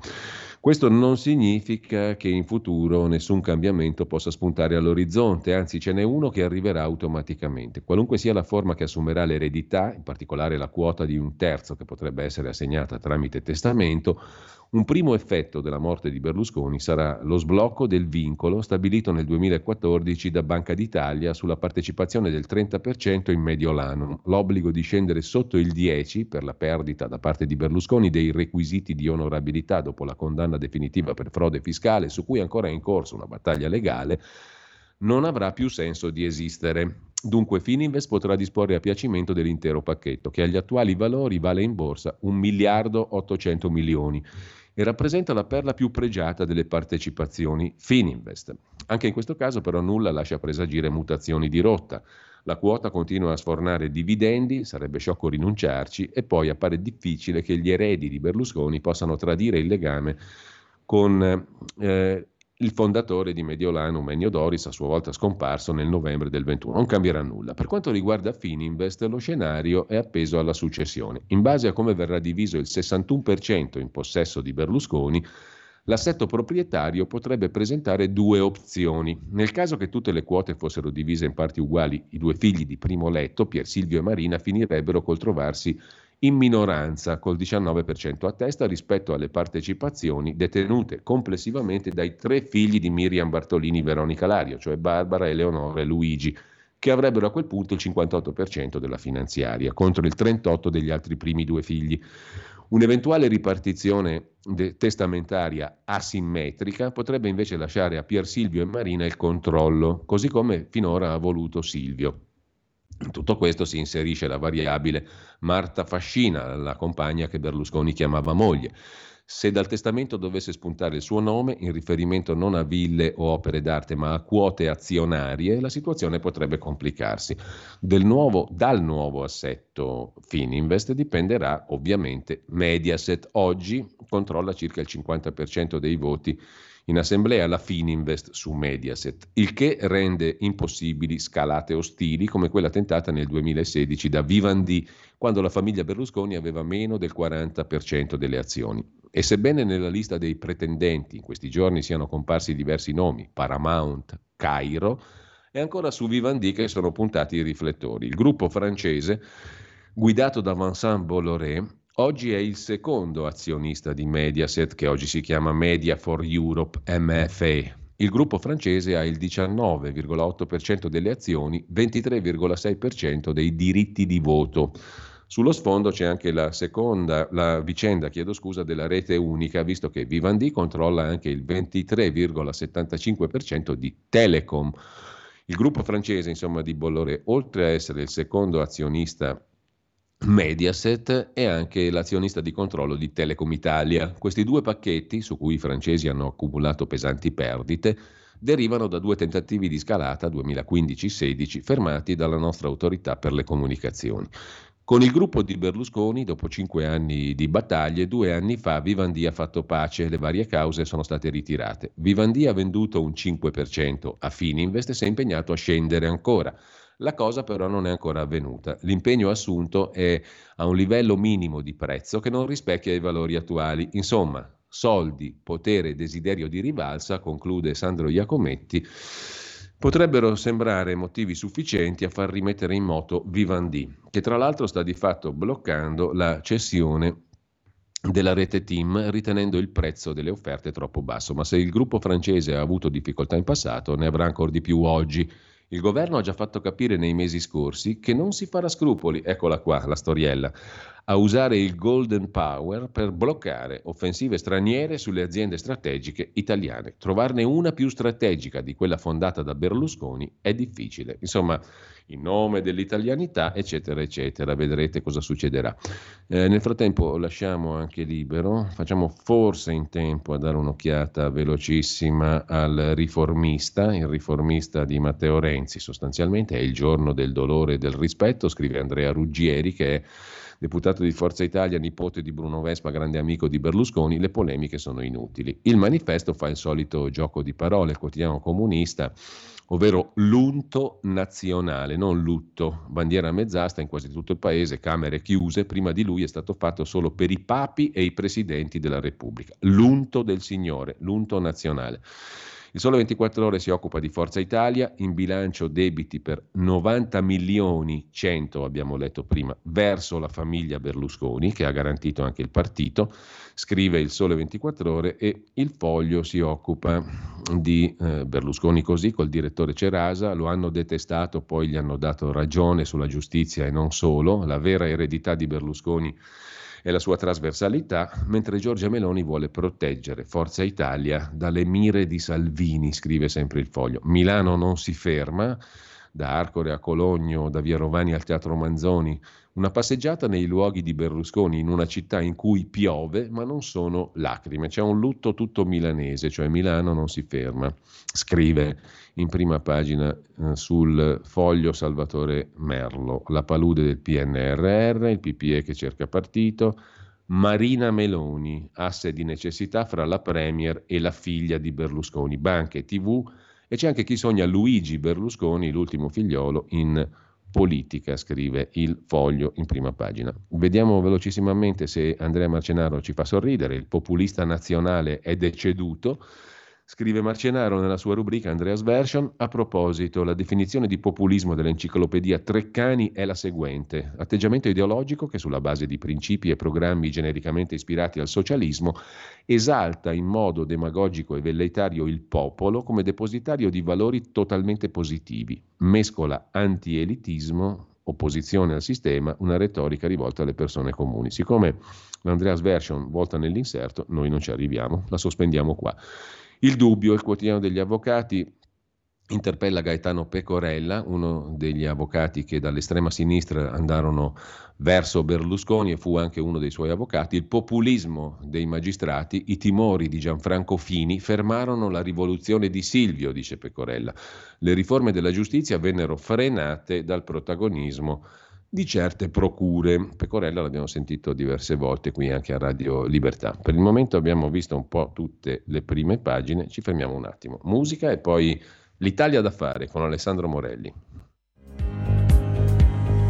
Avete ascoltato la rassegna stampa.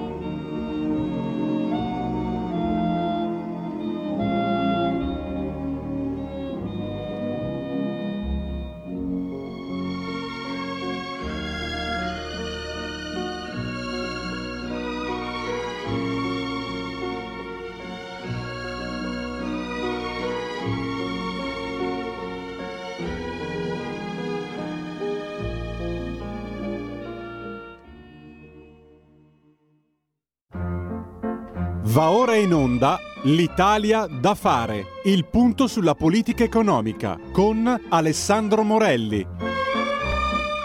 E ridiamo subito la linea a Giulio Cainarca. Intanto io velocissimamente vi ricordo, non perdetevi anche il quotidiano di Sicilia, dei nostri amici appunto che sono protagonisti di questa bella iniziativa editoriale che fa parte della nostra rassegna stampa con il fondatore e direttore Carlo Alberto Tregua, come sempre puntuto nei suoi editoriali e Italia Oggi, che non abbiamo fatto in tempo a citare, ma anche oggi è piena di interessanti articoli non solo relativamente a Berlusconi, ma anche alle altre questioni che vi ruotano intorno. Intanto do il benvenuto e il buongiorno, come tutti i mercoledì a quest'ora, ad Alessandro Morelli. La nostra rubrica si intitola L'Italia da fare e mi viene da dire è scomparso uno che è stato definito l'uomo del fare, cioè Silvio Berlusconi. Permettimi questa facilissima osservazione. Intanto buongiorno Alessandro. Buongiorno Giulio, buongiorno a tutti gli ascoltatori. Ecco, allora entriamo subito nel discorso. Uomo del fare, certamente, no? l'imprenditore Berlusconi lo conoscono tutti, anche quelli che eh, lo hanno eh, avversato politicamente. Da un punto di vista politico, secondo te Alessandro, qual è l'eredità principale di Silvio Berlusconi? Cosa ha lasciato dopo 30 anni più o meno di attività politica? Perché secondo alcuni tante promesse non sono state realizzate, no? meno tasse, le riforme istituzionali e tutto il resto. Tu come la vedi? Guarda, è chiaro che eh, nella una vita trentennale della politica italiana ci sono dei chiaroscuri rispetto anche alle, agli annunci, alle aspettative che eh, un leader può esprimere durante le campagne elettorali, durante l'inizio, il lancio della propria eh, carriera. Ricordiamo che Forza Italia nasce con Berlusconi, vedremo come eh, finirà dopo Berlusconi ehm, quindi non era un partito preesistente che si basava su delle ideologie, anzi è stato uno di quei partiti eh, del, degli anni 2000, nato nel 94, proprio eh, il cosiddetto eh, partito eh, leggero, no? quelli che a differenza della Lega eh, sostanzialmente si basava, si è basato sempre su un, leader, un leaderismo molto spinto eh, proprio sul suo capo politico. Detto questo, che cosa lascia Berlusconi? Lascia indubbiamente tante cose eh, per quanto riguarda i temi che, riguarda, che ci interessano principalmente in questa fase in cui la Lega al governo con il suo segretario Matteo Salvini alle infrastrutture, ricordo doverosamente la legge obiettivo, di cui alcuni, alcune infrastrutture eh, parliamo ancora oggi e sono in fase di realizzazione proprio oggi. Inutile che io stia a citarvi il ponte sullo stretto di Messina, ma numerose altre opere sono importantissime per il Paese, eh, sono legate proprio a quella intuizione che eh, da un lato aveva come protagonista l'allora ministro eh, Pietro Lunardi e che evidentemente come eh, Premier aveva come protagonista Silvio Berlusconi. Dall'altra parte sicuramente sono, eh, c'erano delle aspettative rispetto a una vera e propria rivoluzione liberale eh, che purtroppo non è pienamente avvenuta e sulla quale, eh, come sappiamo, la Lega sta investendo molto. Penso al tema della flat tax, penso a, un argomento che sta a cuore a molti italiani, anche se eh, purtroppo è spesso sottaciuto dalla stragrande maggioranza dei media, e cioè una riforma della giustizia che sia una riforma della giustizia eh, adeguata a dare risposte prima di tutto agli italiani che non sono magistrati e questo insomma sarà eh, compito nostro cercare di ehm, perseguire questo obiettivo. Ecco Alessandro, allora um Fatta questa premessa, e magari se sei d'accordo possiamo sentire anche qualche telefonata o qualche messaggio di chi ci sta ascoltando. I messaggi li potete mandare via WhatsApp al 346 6427 756 e eventualmente poi per le telefonate il numero è lo 02 92 94 72 22. Detto questo, ti lascio subito, come al solito in questa rubrica che è molto empirica, improntata al pragmatismo, diciamo, mh, mm, di illustrare quali sono le questioni sul tavolo. Adesso per una settimana il Parlamento diciamo, è in stand-by mh, mm, e mh, come tutti c'è stata polemica anche su questo, no? giusto, sbagliato e via dicendo, però insomma quali sono le cose comunque da affrontare nel prossimo futuro e sulle Ma quali guarda, stai lavorando? Eh Giusto per chiudere, visto che lo hai accennato, la, il Parlamento rimane chiuso sostanzialmente una settimana, il governo chiaramente continua nel suo lavoro. Berlusconi, non, non essendo riuscito in vita a eh, ottenere il risultato che eh, insomma, aveva ancora eh, nel cuore, in tasca, che era quello di diventare Presidente della Repubblica, eh, riceverà un tributo di ricordo che eh, fosse superiore addirittura perché appunto i funerali di, Stato, i funerali di Stato di oggi parteciperanno eh, numerose delegazioni internazionali, oltre chiaramente a um, tutte le istituzioni italiane e anche i dirigenti delle tante aziende che eh, chiaramente lui ha letteralmente eh, governato per tanti anni. ecco, perdonami accettare... Alessandro, tu che eh. sei giornalista fondamentalmente, oltre che sì. nostro condirettore, e hai avuto lunga esperienza nel settore, diciamo, intravedi, perché stamattina leggendo i giornali, in questi giorni tutti discutono su cosa succederà a Mediaset, no? che anche D'Alema aveva definito un patrimonio nazionale, un'industria culturale di interesse strategico nazionale, no? Quindi ovviamente tutti si domandano cosa succederà. Arriva Vivendi, bisogna tutelare l'italianità, arriva Cairo, arriva questo, arriva quell'altro. Tu come, come la vedi? Se per me, mi permetto questa domanda perché appunto no, sei un fondo conoscitore del Grazie. settore perché eh, insomma sul tema editoria chiaramente siamo comunque sempre molto attenti come Lega e questo è sicuramente uno scossone molto importante perché eh, insomma vediamo eh, da che parte tirano eh, le testate legate all'editore Cairo, quindi in particolare la 7 e il Corriere della Sera, eh, vediamo come sono eh, in generale diciamo, l'ambiente RAI che adesso sta stiamo cercando di eh, riequilibrare, eh, quindi non eh, di ehm, letteralmente ehm, conquistare, ma, ma, semplicemente di riequilibrare, visto che da sempre è letteralmente conquistato dall'area di centrosinistra, da eh, esponenti di centrosinistra. Ultima prova, se mai ce ne fosse bisogno, le dimissioni di Lucia Annunziata che eh, all'annuncio eh, dice eh, me ne vado perché sono contro questo governo, cioè una totale assurdità, perché come sai da giornalista, caro Giulio, anzi il nostro compito è proprio quello di stare eh, nel luogo, eh, nel posto di lavoro, forse per segnalare proprio quelle che sono le criticità legate anche a un governo eh, che non si condivide, nel quale non si condividono le idee. Quindi ha palesato in maniera plastica il fatto che non solo non si sentiva eh, a casa propria, ma che proprio era, eh, ha delle posizioni antigovernative. Vedremo il suo futuro politico probabilmente, come qualcuno mm. sta, eh, sta, annunciando. Ma il dato vero è che eh, oggi, eh, insomma, se ci fosse questa vendita, che non è ancora eh, non è ancora scritta su, sui libri, ma è certo. annunciata praticamente a strombattuto da tutti, da tutti, i giornali, da tutti i media, ehm, questo potrà chiaramente eh, cambiare ulteriormente gli equilibri perché se è vero come è vero che da editore eh, Berlusconi ha fatto sicuramente, eh, ha fatto pesare il proprio peso, il, la propria forza anche nell'ambito eh, dell'editoria, eh, c'è da riconoscere che oggettivamente eh, ha utilizzato Mediaset in particolare come imprenditore.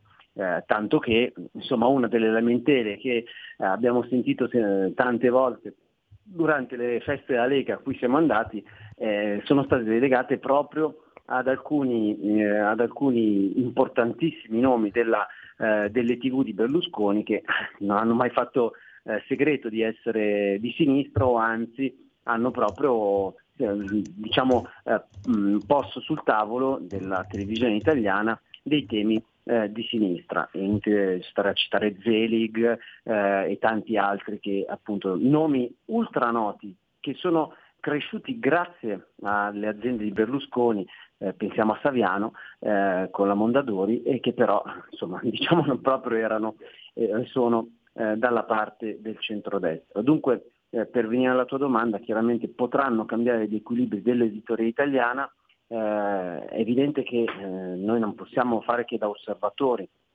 non possiamo eh, certo indirizzare questo o quell'altro, stiamo molto diciamo, attenti alla possibilità che eh, Vivendi con il suo leader Bolloré eh, possa certo. procedere diciamo, alla conquista di Mediaset, a quel punto comunque avverrebbe un nuovo scossone, perché ricordo che Vivendi è anche proprietaria quindi una quota importante, oltre il 23% di team e quindi delle telecomunicazioni italiane. Insomma, ehm, questa, questa, dipartita eh, terrena del nostro Silvio Berlusconi chiaramente eh, causerà degli sconvolgimenti dal punto di vista economico e finanziario in ecco, Italia, Alessandro, eh, politicamente è giusto ipotizzare il ricorso alla cosiddetta Golden Power, cioè ritenuto che sia un'attività strategica di interesse nazionale anche Mediaset e suoi, le sue reti televisive, sbarriamo la strada allo straniero, in questo caso Vivendi, e invece favoriamo un imprenditore italiano.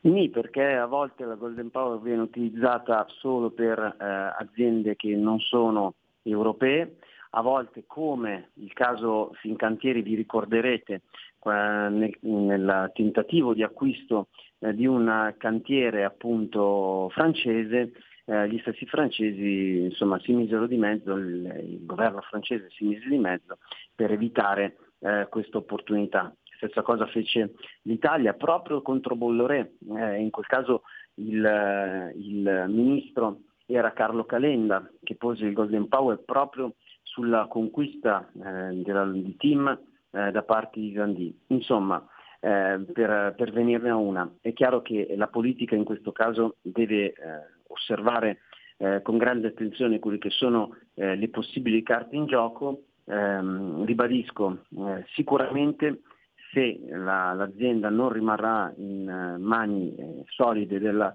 famiglia Berlusconi, lo sconvolgimento eh, sarà molto importante, noi possiamo solo che osservare, cercare eh, di indirizzare, eh, quella, l'ipotesi del Golden Power è chiaramente un'ipotesi sul tavolo, però mh, diciamo che l'auspicio è che il mercato possa fare eh, per bene il suo lavoro.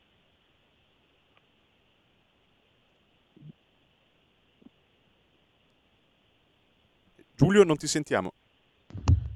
Chiedo scusa, quindi, avevo chiuso il microfono no, infatti, però stavo ascoltando appunto le considerazioni di Alessandro ovviamente. Ecco, Alessandro, ti stavo chiedendo, ehm, fate queste premesse, poi vedremo cosa succederà perché per il momento sono tutte voci anche sotto il profilo eh, del riassetto dell'impero editoriale berlusconiano. No? Ehm, intanto dicevo, quali sono l- i prossimi punti della, della, tua agenda, le cose da grazie, fare in senso più stretto? Perché diciamo chiaramente così. il mondo gira, la vita continua, noi eh, proprio in questi giorni convocheremo un pre-CIPES, che è il Comitato Interministeriale per la Programmazione Economica, eh, che eh, diciamo il pre-CIPES è quello tecnico, dove appunto i rappresentanti sì. dei ministeri eh, partecipano sotto forma appunto di eh, funzionari e quadri tecnici per eh, sgrossare, mettiamola così, i principali punti all'ordine del giorno. Eh, in questo caso abbiamo delle informative molto importanti che riguardano proprio il Ministero delle Infrastrutture e in particolare l'aggiornamento del contratto di programma di, di rete ferroviaria italiana, cioè gli investimenti ferroviari che verranno posti in essere nei prossimi anni. Stiamo parlando anche in questo caso di parecchi miliardi di euro, eh, investimenti che sono eh, fondamentali per non solo mantenere ehm, il, adeguato il servizio per quanto riguarda il servizio ferroviario, ma anche per aumentare, per aumentare i servizi per gli italiani, sia dal punto di vista del turismo, degli spostamenti dei singoli, sia per quanto riguarda l'alta capacità. Eh, e su questo abbiamo svolto un convegno proprio la scorsa settimana, venerdì, a Verona, con l'assessore Elisa De Berti, protagonista, assessore alle infrastrutture della Regione Veneto, che ehm, ha ribadito eh, come eh, non solo il Veneto, ma anche proprio la città di Verona saranno un punto nevralgico con lo sviluppo della rete ferroviaria, perché come sappiamo Verona, come dicevo, è eh, un crocevia fondamentale per l'arrivo delle merci, lo stoccaggio, il riassemblaggio dei treni e eh, la possibilità che questi treni eh, vadano verso il Brennero, quindi vadano verso tutta Europa. Quindi Verona diventa veramente un, il crocevia italiano assieme eh, a Padova e eh, in futuro allo snodo di Milano legato eh, chiaramente al porto di Genova, quindi nella direttrice verso la Svizzera, eh, di tutti i prodotti che dall'Italia e in particolare dal nord Italia e dalla Padania vada, andranno verso eh, tutta Europa. Bene, ehm, per quanto concerne invece l'altro capitolo, ne avevamo parlato l'altra volta, il discorso del ponte sullo stretto di Messina. No? Qualcuno oggi ricordava tra i lasciti di Berlusconi anche questa idea del ponte che è stata ripresa in maniera efficace e fattiva, diciamo, mh, appunto sotto la guida di Salvini, il Ministero delle Infrastrutture ha messo in pista questo progetto. Ci sono novità? Sì, il, è stato costituito il CDA della società eh, Salvini sta correndo veramente, sta facendo uno sprint eccezionale dopo eh, decenni di eh, detto e non detto, di praticato e non praticato. Eh, sostanzialmente non solo, come sapete, è stata approvata la norma da parte del Parlamento per eh, addivenire appunto alla realizzazione del ponte, ma a seguito di quella norma è stata costituita eh, la società eh, e quindi eh, ora eh, siamo nella fase veramente operativa per quanto riguarda eh, il tema dei bandi, eh, la scommessa di Salvini di aprire i cantieri nella prossima estate, quindi eh, siamo veramente per, per un'opera così importante, insomma tutti quanti lo possiamo capire, eh, con dei tempi record dopo appunto un ritardo, un ritardo storico che ha fatto, in questo caso sì, dovrebbe far vergognare la politica italiana, perché eh, il ponte sullo stretto è stato visto come una grande eh, realizzazione voluta da Silvio mm. Berlusconi, eh, imposta quasi dal centrodestra. Invece facendo così si è sostanzialmente, ehm, insomma, per fare il, il, il, famoso detto, caro Giulio, quando sì. si vuole fare un danno alla moglie, no? sai, sai, cosa mm-hmm. succede? Ecco, la sinistra quindi ha, ha detto di no eh, al ponte in tutte, in tutte, le sedi, sia con le proprie associazioni eh, fintambientaliste di sinistra, sia chiaramente con la politica che era assolutamente contraria, semplicemente perché eh, riuscire a fare il ponte sarebbe stato dare un contributo a un, um, a un italiano che l'ha voluto nel, nel, corso degli scorsi decenni e non ci è riuscito come Silvio Berlusconi. Oggi abbiamo Matteo Salvini che un passo alla volta, con grande velocità, sta eh, riuscendo ad ottenere dei risultati che nel corso degli ultimi 30 anni non erano stati ottenuti. Allora, c'è Maurizio che via WhatsApp nota con disgusto quello che anche tu hai evidenziato sulla tua pagina Facebook, Alessandro. Non c'è fine al peggio. Ad Arcore il Circolo Arci che organizza la festa per la morte di Berlusconi. Fate girare il filmato, dice Maurizio, mentre c'è un ascoltatore in attesa in linea allo 02 92 94 7222. Pronto? Eh, pronto, buongiorno, chiamo da Trieste. Io volevo mh, chiedere una cosa sulle elezioni europee, prossime elezioni europee perché Forza Italia e Fratelli d'Italia vanno da una parte e la Lega va dall'altra. Perché? Perché, perché la Lega è con alternative eh, Forza Deutschland e eh, l'Assemblea Internazionale. Allora io dico, eh, a questo punto ci ritroveremo la, la, la Ursula von der Leyen. Io credo che le destre devono mh, mm, eh, unirsi per eh, vincere queste elezioni che mh, tutti quanti stanno appunto eh, pensando che eh, l'ultima spiaggia... Bene. Grazie, grazie al nostro ascoltatore. In effetti anche la riorganizzazione delle alleanze in chiave europea è uno degli argomenti, no? il PPA, il ruolo di Forza Italia, di Giorgia Meloni e della Lega. Alessandro. Guarda, per quanto riguarda il circolo Arci io sono scandalizzato, non tanto per eh, qualche idiota che insomma per avere un po' di visibilità sfrutta anche la morte di Berlusconi, la morte di, insomma, di, un esponente così importante della politica, ma non solo, perché ricordiamolo ancora una volta, Berlusconi sì, era leader, è stato tre volte Presidente del Consiglio, leader di eh, un partito che chiaramente era molto dirigista e liderista, ma dall'altra parte è stato un imprenditore eh, che ancora eh, fino all'ultimo eh, è stato il proprietario di eh, aziende o comunque gestiva aziende eh, di primissimo piano a livello internazionale. Eh, quindi sono scandalizzato non, dicevo, tanto da qualche, qualche idiota che cerca eh, visibilità, ma dalla, dal gruppo Arci, perché ricordiamoci mm. che i singoli circoli si affiliano a un grande gruppo che è quello dell'Arci che diciamo, offre un ombrello che permette chiaramente, come sappiamo, anche una eh, particolari agevolazioni rispetto eh, burocratiche e non solo. Anzi, magari potreste dare, fareste un buon servizio secondo me Giulio, se descriveste quali sono le opportunità che hanno i vari circoli una volta che si riescono a eh, affiliare alla, alla grande eh, mamma Arci. Sarebbe interessante chiamarli questi, questi signori per capire insomma, anche le loro ragioni. Comunque, eh, mm. giusto qualche suggerimento all'amico direttore. Sì eh, e sono scandalizzato dall'Arci, che ancora non si è espressa e non espelle questo circolo. Questo devono fare per segnalare come appunto quantomeno di fronte alla morte di una persona ci sia eh, diciamo, il rispetto di mamma Arci e non del singolo, eh, del singolo idiota. Vabbè, ma questo diciamo solo i signori lo possono dire e fare e purtroppo ognuno si classifica nei fatti per, che, eh, per come si comporta. Eh, sul tema chiaramente delle europee, eh, il tavolo è chiaro, come potete immaginare evidentemente ancora aperto, c'è una fase eh, di discussione, concordo logicamente che eh, una eh, grande coalizione di centrodestra possa essere quella, anzi debba essere quella che vincerà le prossime elezioni europee per veramente cambiare a, a questo punto anche il modello eh, che in Europa eh, governa oramai eh, da troppi anni. Sottolineo che eh, la bacchetta magica non esiste, lo, lo stiamo vivendo eh, in questi pochi mesi, perché poi sembra che questo governo eh, sia in carica da decenni. Ricordiamoci che questo governo è in carica da meno di un anno e che in questo anno non solo sta avvenendo un po' di tutto, eh, ma dall'altra parte dobbiamo convivere con una situazione eh, di eh, governo della macchina, mettiamola così in maniera molto diplomatica, che non sempre è perfettamente coerente con le nostre aspirazioni. Eppure, come dicevamo, i risultati li stiamo portando a casa, per esempio il ponte sullo stretto e non solo.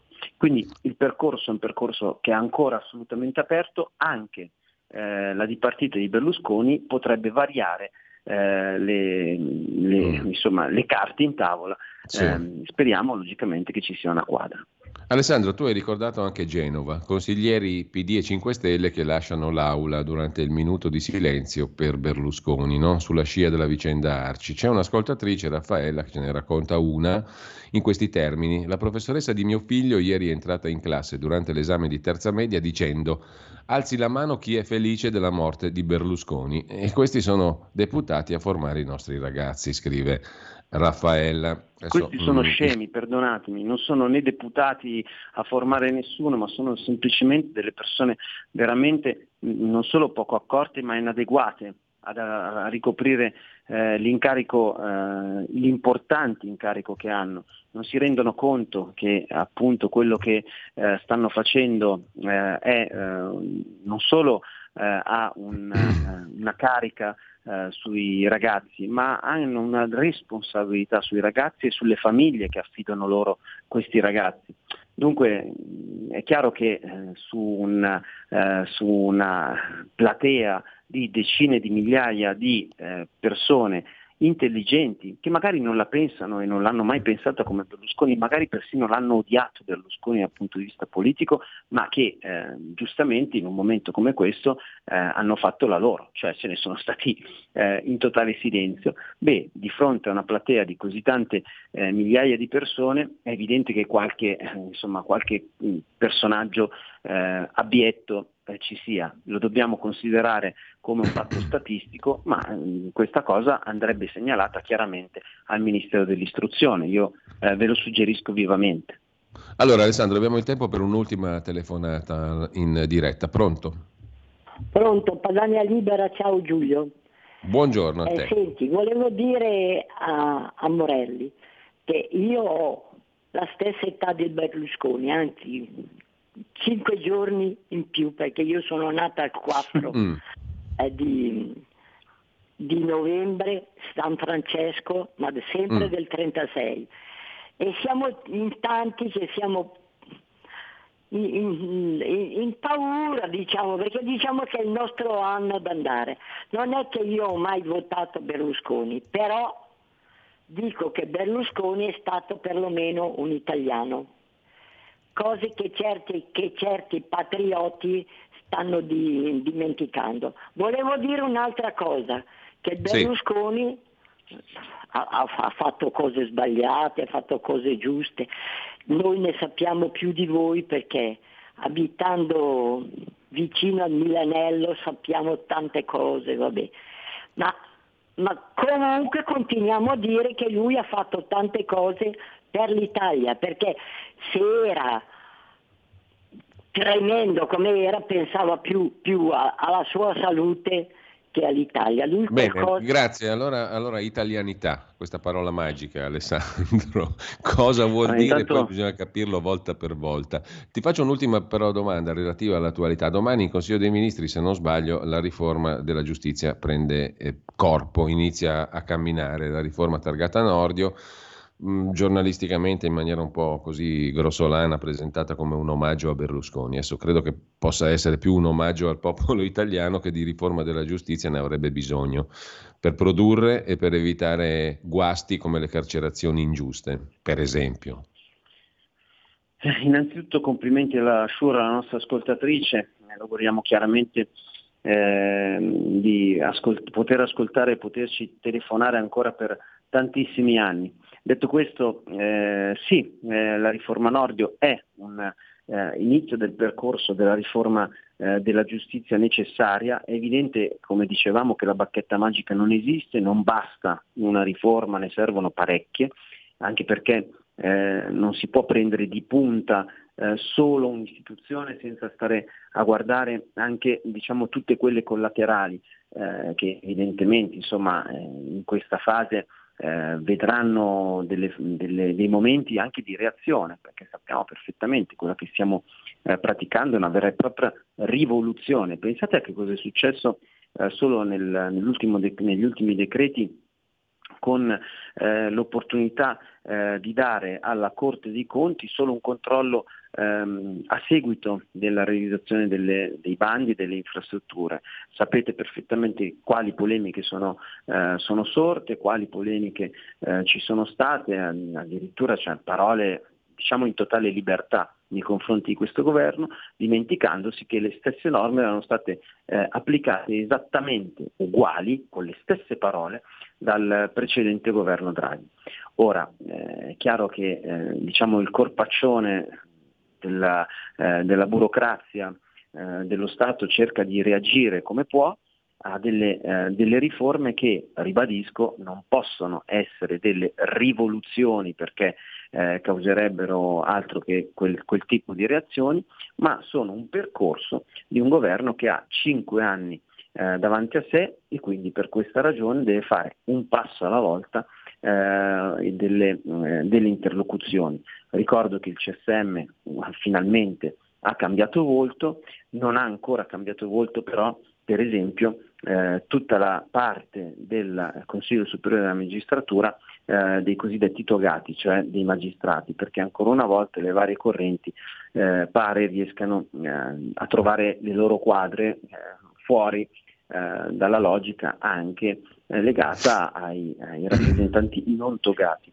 Dunque per questa ragione il percorso è un percorso sicuramente complicato, ma noi un passo alla volta, come dicevamo, cerchiamo di portare a casa il risultato. Allora, Alessandro, grazie per questa mm, puntata eh, di L'Italia da fare. Abbiamo ancora tante cose da fare e da raccontare. Io per il momento mi limito a ringraziarti, appunto, ad augurarti buon lavoro, buona giornata. Oggi credo che anche tu sarai a Milano, no? Sì, sì, siamo, sono nella mia Milano, logicamente, per, per i funerali. Grazie ad Alessandro Morelli. A presto, Alessandro. Grazie a tutti voi, buon ascolto. Avete ascoltato l'Italia da fare.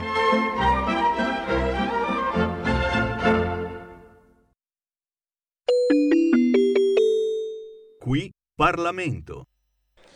Grazie Presidente. Ma da parte nostra non c'è assolutamente alcuna volontà di mettere il bavaglio al Movimento 5 Stelle e alle forze dell'opposizione perché più aprono bocca, più rilasciano dichiarazioni, più aumentiamo i voti come centrodestra e quindi ci può eh, soltanto che far piacere ascoltare le loro dichiarazioni, tra l'altro totalmente decontestualizzate da eh, questo decreto perché mh, mentre l'opposizione parla mi sono segnato alcune espressioni di Manganello, autonomia, antimafia, giovani, cultura e conflitto di interesse si sono dimenticati un piccolo dettaglio che questo decreto praticamente porta in dote lo sblocco di 3.000 nuovi posti di lavoro nella pubblica amministrazione. E capisco che ancora magari eh, non ci sia eh, ripresi dalla dura sconfitta delle ultime elezioni amministrative, che tra l'altro sono state un duro colpo per eh, il famoso campo largo composto dal Movimento 5 Stelle, Partito Democratico e dalla sinistra radicale, ma questo sicuramente non giustifica un'assoluta non conoscenza dell'importanza della contenutistica di questo provvedimento che va nella direzione sostanzialmente di semplificare la pubblica amministrazione e di immettere nella PA quel personale necessario per velocizzare per sbloccare, per aumentare la capacità di investimento del nostro Paese e di produrre, grazie all'effetto filiere moltiplicatore, migliaia di posti di lavoro, perché se la pubblica amministrazione è più veloce nello sblocco di lavori, è automatico e va da sé che automaticamente si creano tantissimi posti di lavoro. Ecco qual è la nostra mentalità, non avere la pubblica amministrazione che blocca tutto, ma avere una pubblica amministrazione amica dei territori, amica dell'iniziativa privata, in grado di far crescere l'economia nazionale della nostra nazione, come tra l'altro, lo faccio sommessamente presente, per il suo tramite Presidente all'opposizione, l'economia del nostro Paese è in forte crescita in questo primo trimestre alla faccia dei gufi che speravano in un fallimento della nostra nazione. Ma andiamo avanti. Queste 3.000 assunzioni vanno tra l'altro eh, per la maggiore alle forze dell'ordine. Vanno alla polizia, vanno ai carabinieri, vanno alla Guardia di Finanza, vanno anche i vigili del fuoco, perché a differenza vostra noi magari prima di venire qui abbiamo un percorso nelle pubbliche amministrazioni, abbiamo fatto i consiglieri comunali, abbiamo fatto i sindaci, siamo stati in regione, quindi capiamo l'importanza di avere da parte del Parlamento e da parte del Governo un metodo in grado di aiutare gli amministratori territoriali a gestire i propri territori e mi dispiace che eh, i deputati del 5 Stelle intervenuti in questa eh, discussione abbandonino l'Aula. Tra l'altro, soprattutto se qualcuno ha fatto il sindaco di città importanti come Torino e poi fa delle gaffe diciamo, particolarmente pesanti sul piano nazionale di ripresa e di resilienza, ben si capisce perché i cittadini e le cittadine di Torino hanno rimandato il Movimento 5 Stelle all'opposizione da questo punto di vista. Però, al di là eh, di questo, si è parlato eh, della famosa questione dello scudo erariale, si è parlato dell'eliminazione del controllo concomitante. Tutto questo è previsto all'interno dell'articolo 1 di questo decreto, ma eh,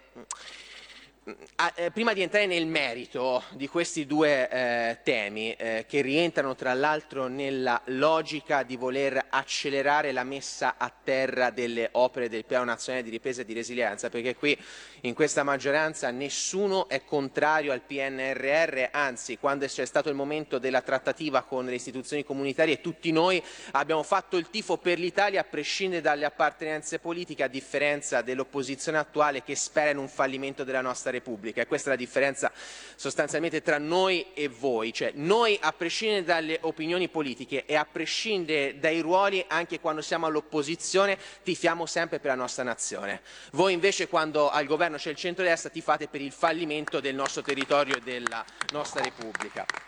Lo scudo erariale. Lo scudo erariale è una proroga sostanzialmente che è eh, iniziata nel 2020 e nel 2020 eh, c'era un governo che era il famoso eh, governo Conte 1 e la prima volta in cui si è eh, parlato di scudo erariale è stato con il governo Conte, che ha inserito questa misura ovviamente con l'idea di non creare il panico nei confronti dei funzionari e dei dirigenti della pubblica amministrazione, per evitare il panico della firma, perché ritorno al punto di partenza, chi non ha avuto un'esperienza amministrativa difficilmente può capire il significato di avere un funzionario che ha paura di sottoscrivere un documento e autorizzare diciamo, la cantierazione di un'opera perché magari eh, c'è il rischio di andare incontro ad una determinata responsabilità di tipo erariale, contabile o penale. Però questo non può giustificare un atteggiamento ostruzionistico di fronte tra l'altro ad una misura voluta dal vostro Presidente quando era il Presidente del Consiglio dei Ministri. E la stessa cosa sull'eliminazione del controllo concomitante va nella direzione di eliminare un vulnus tutto italiano, cioè la cogestione tra eh, una pubblica amministrazione governativa, vuoi a livello locale, vuoi a livello regionale, vuoi a livello nazionale e ovviamente un potere dello Stato che è quello giurisdizionale. Qui Parlamento.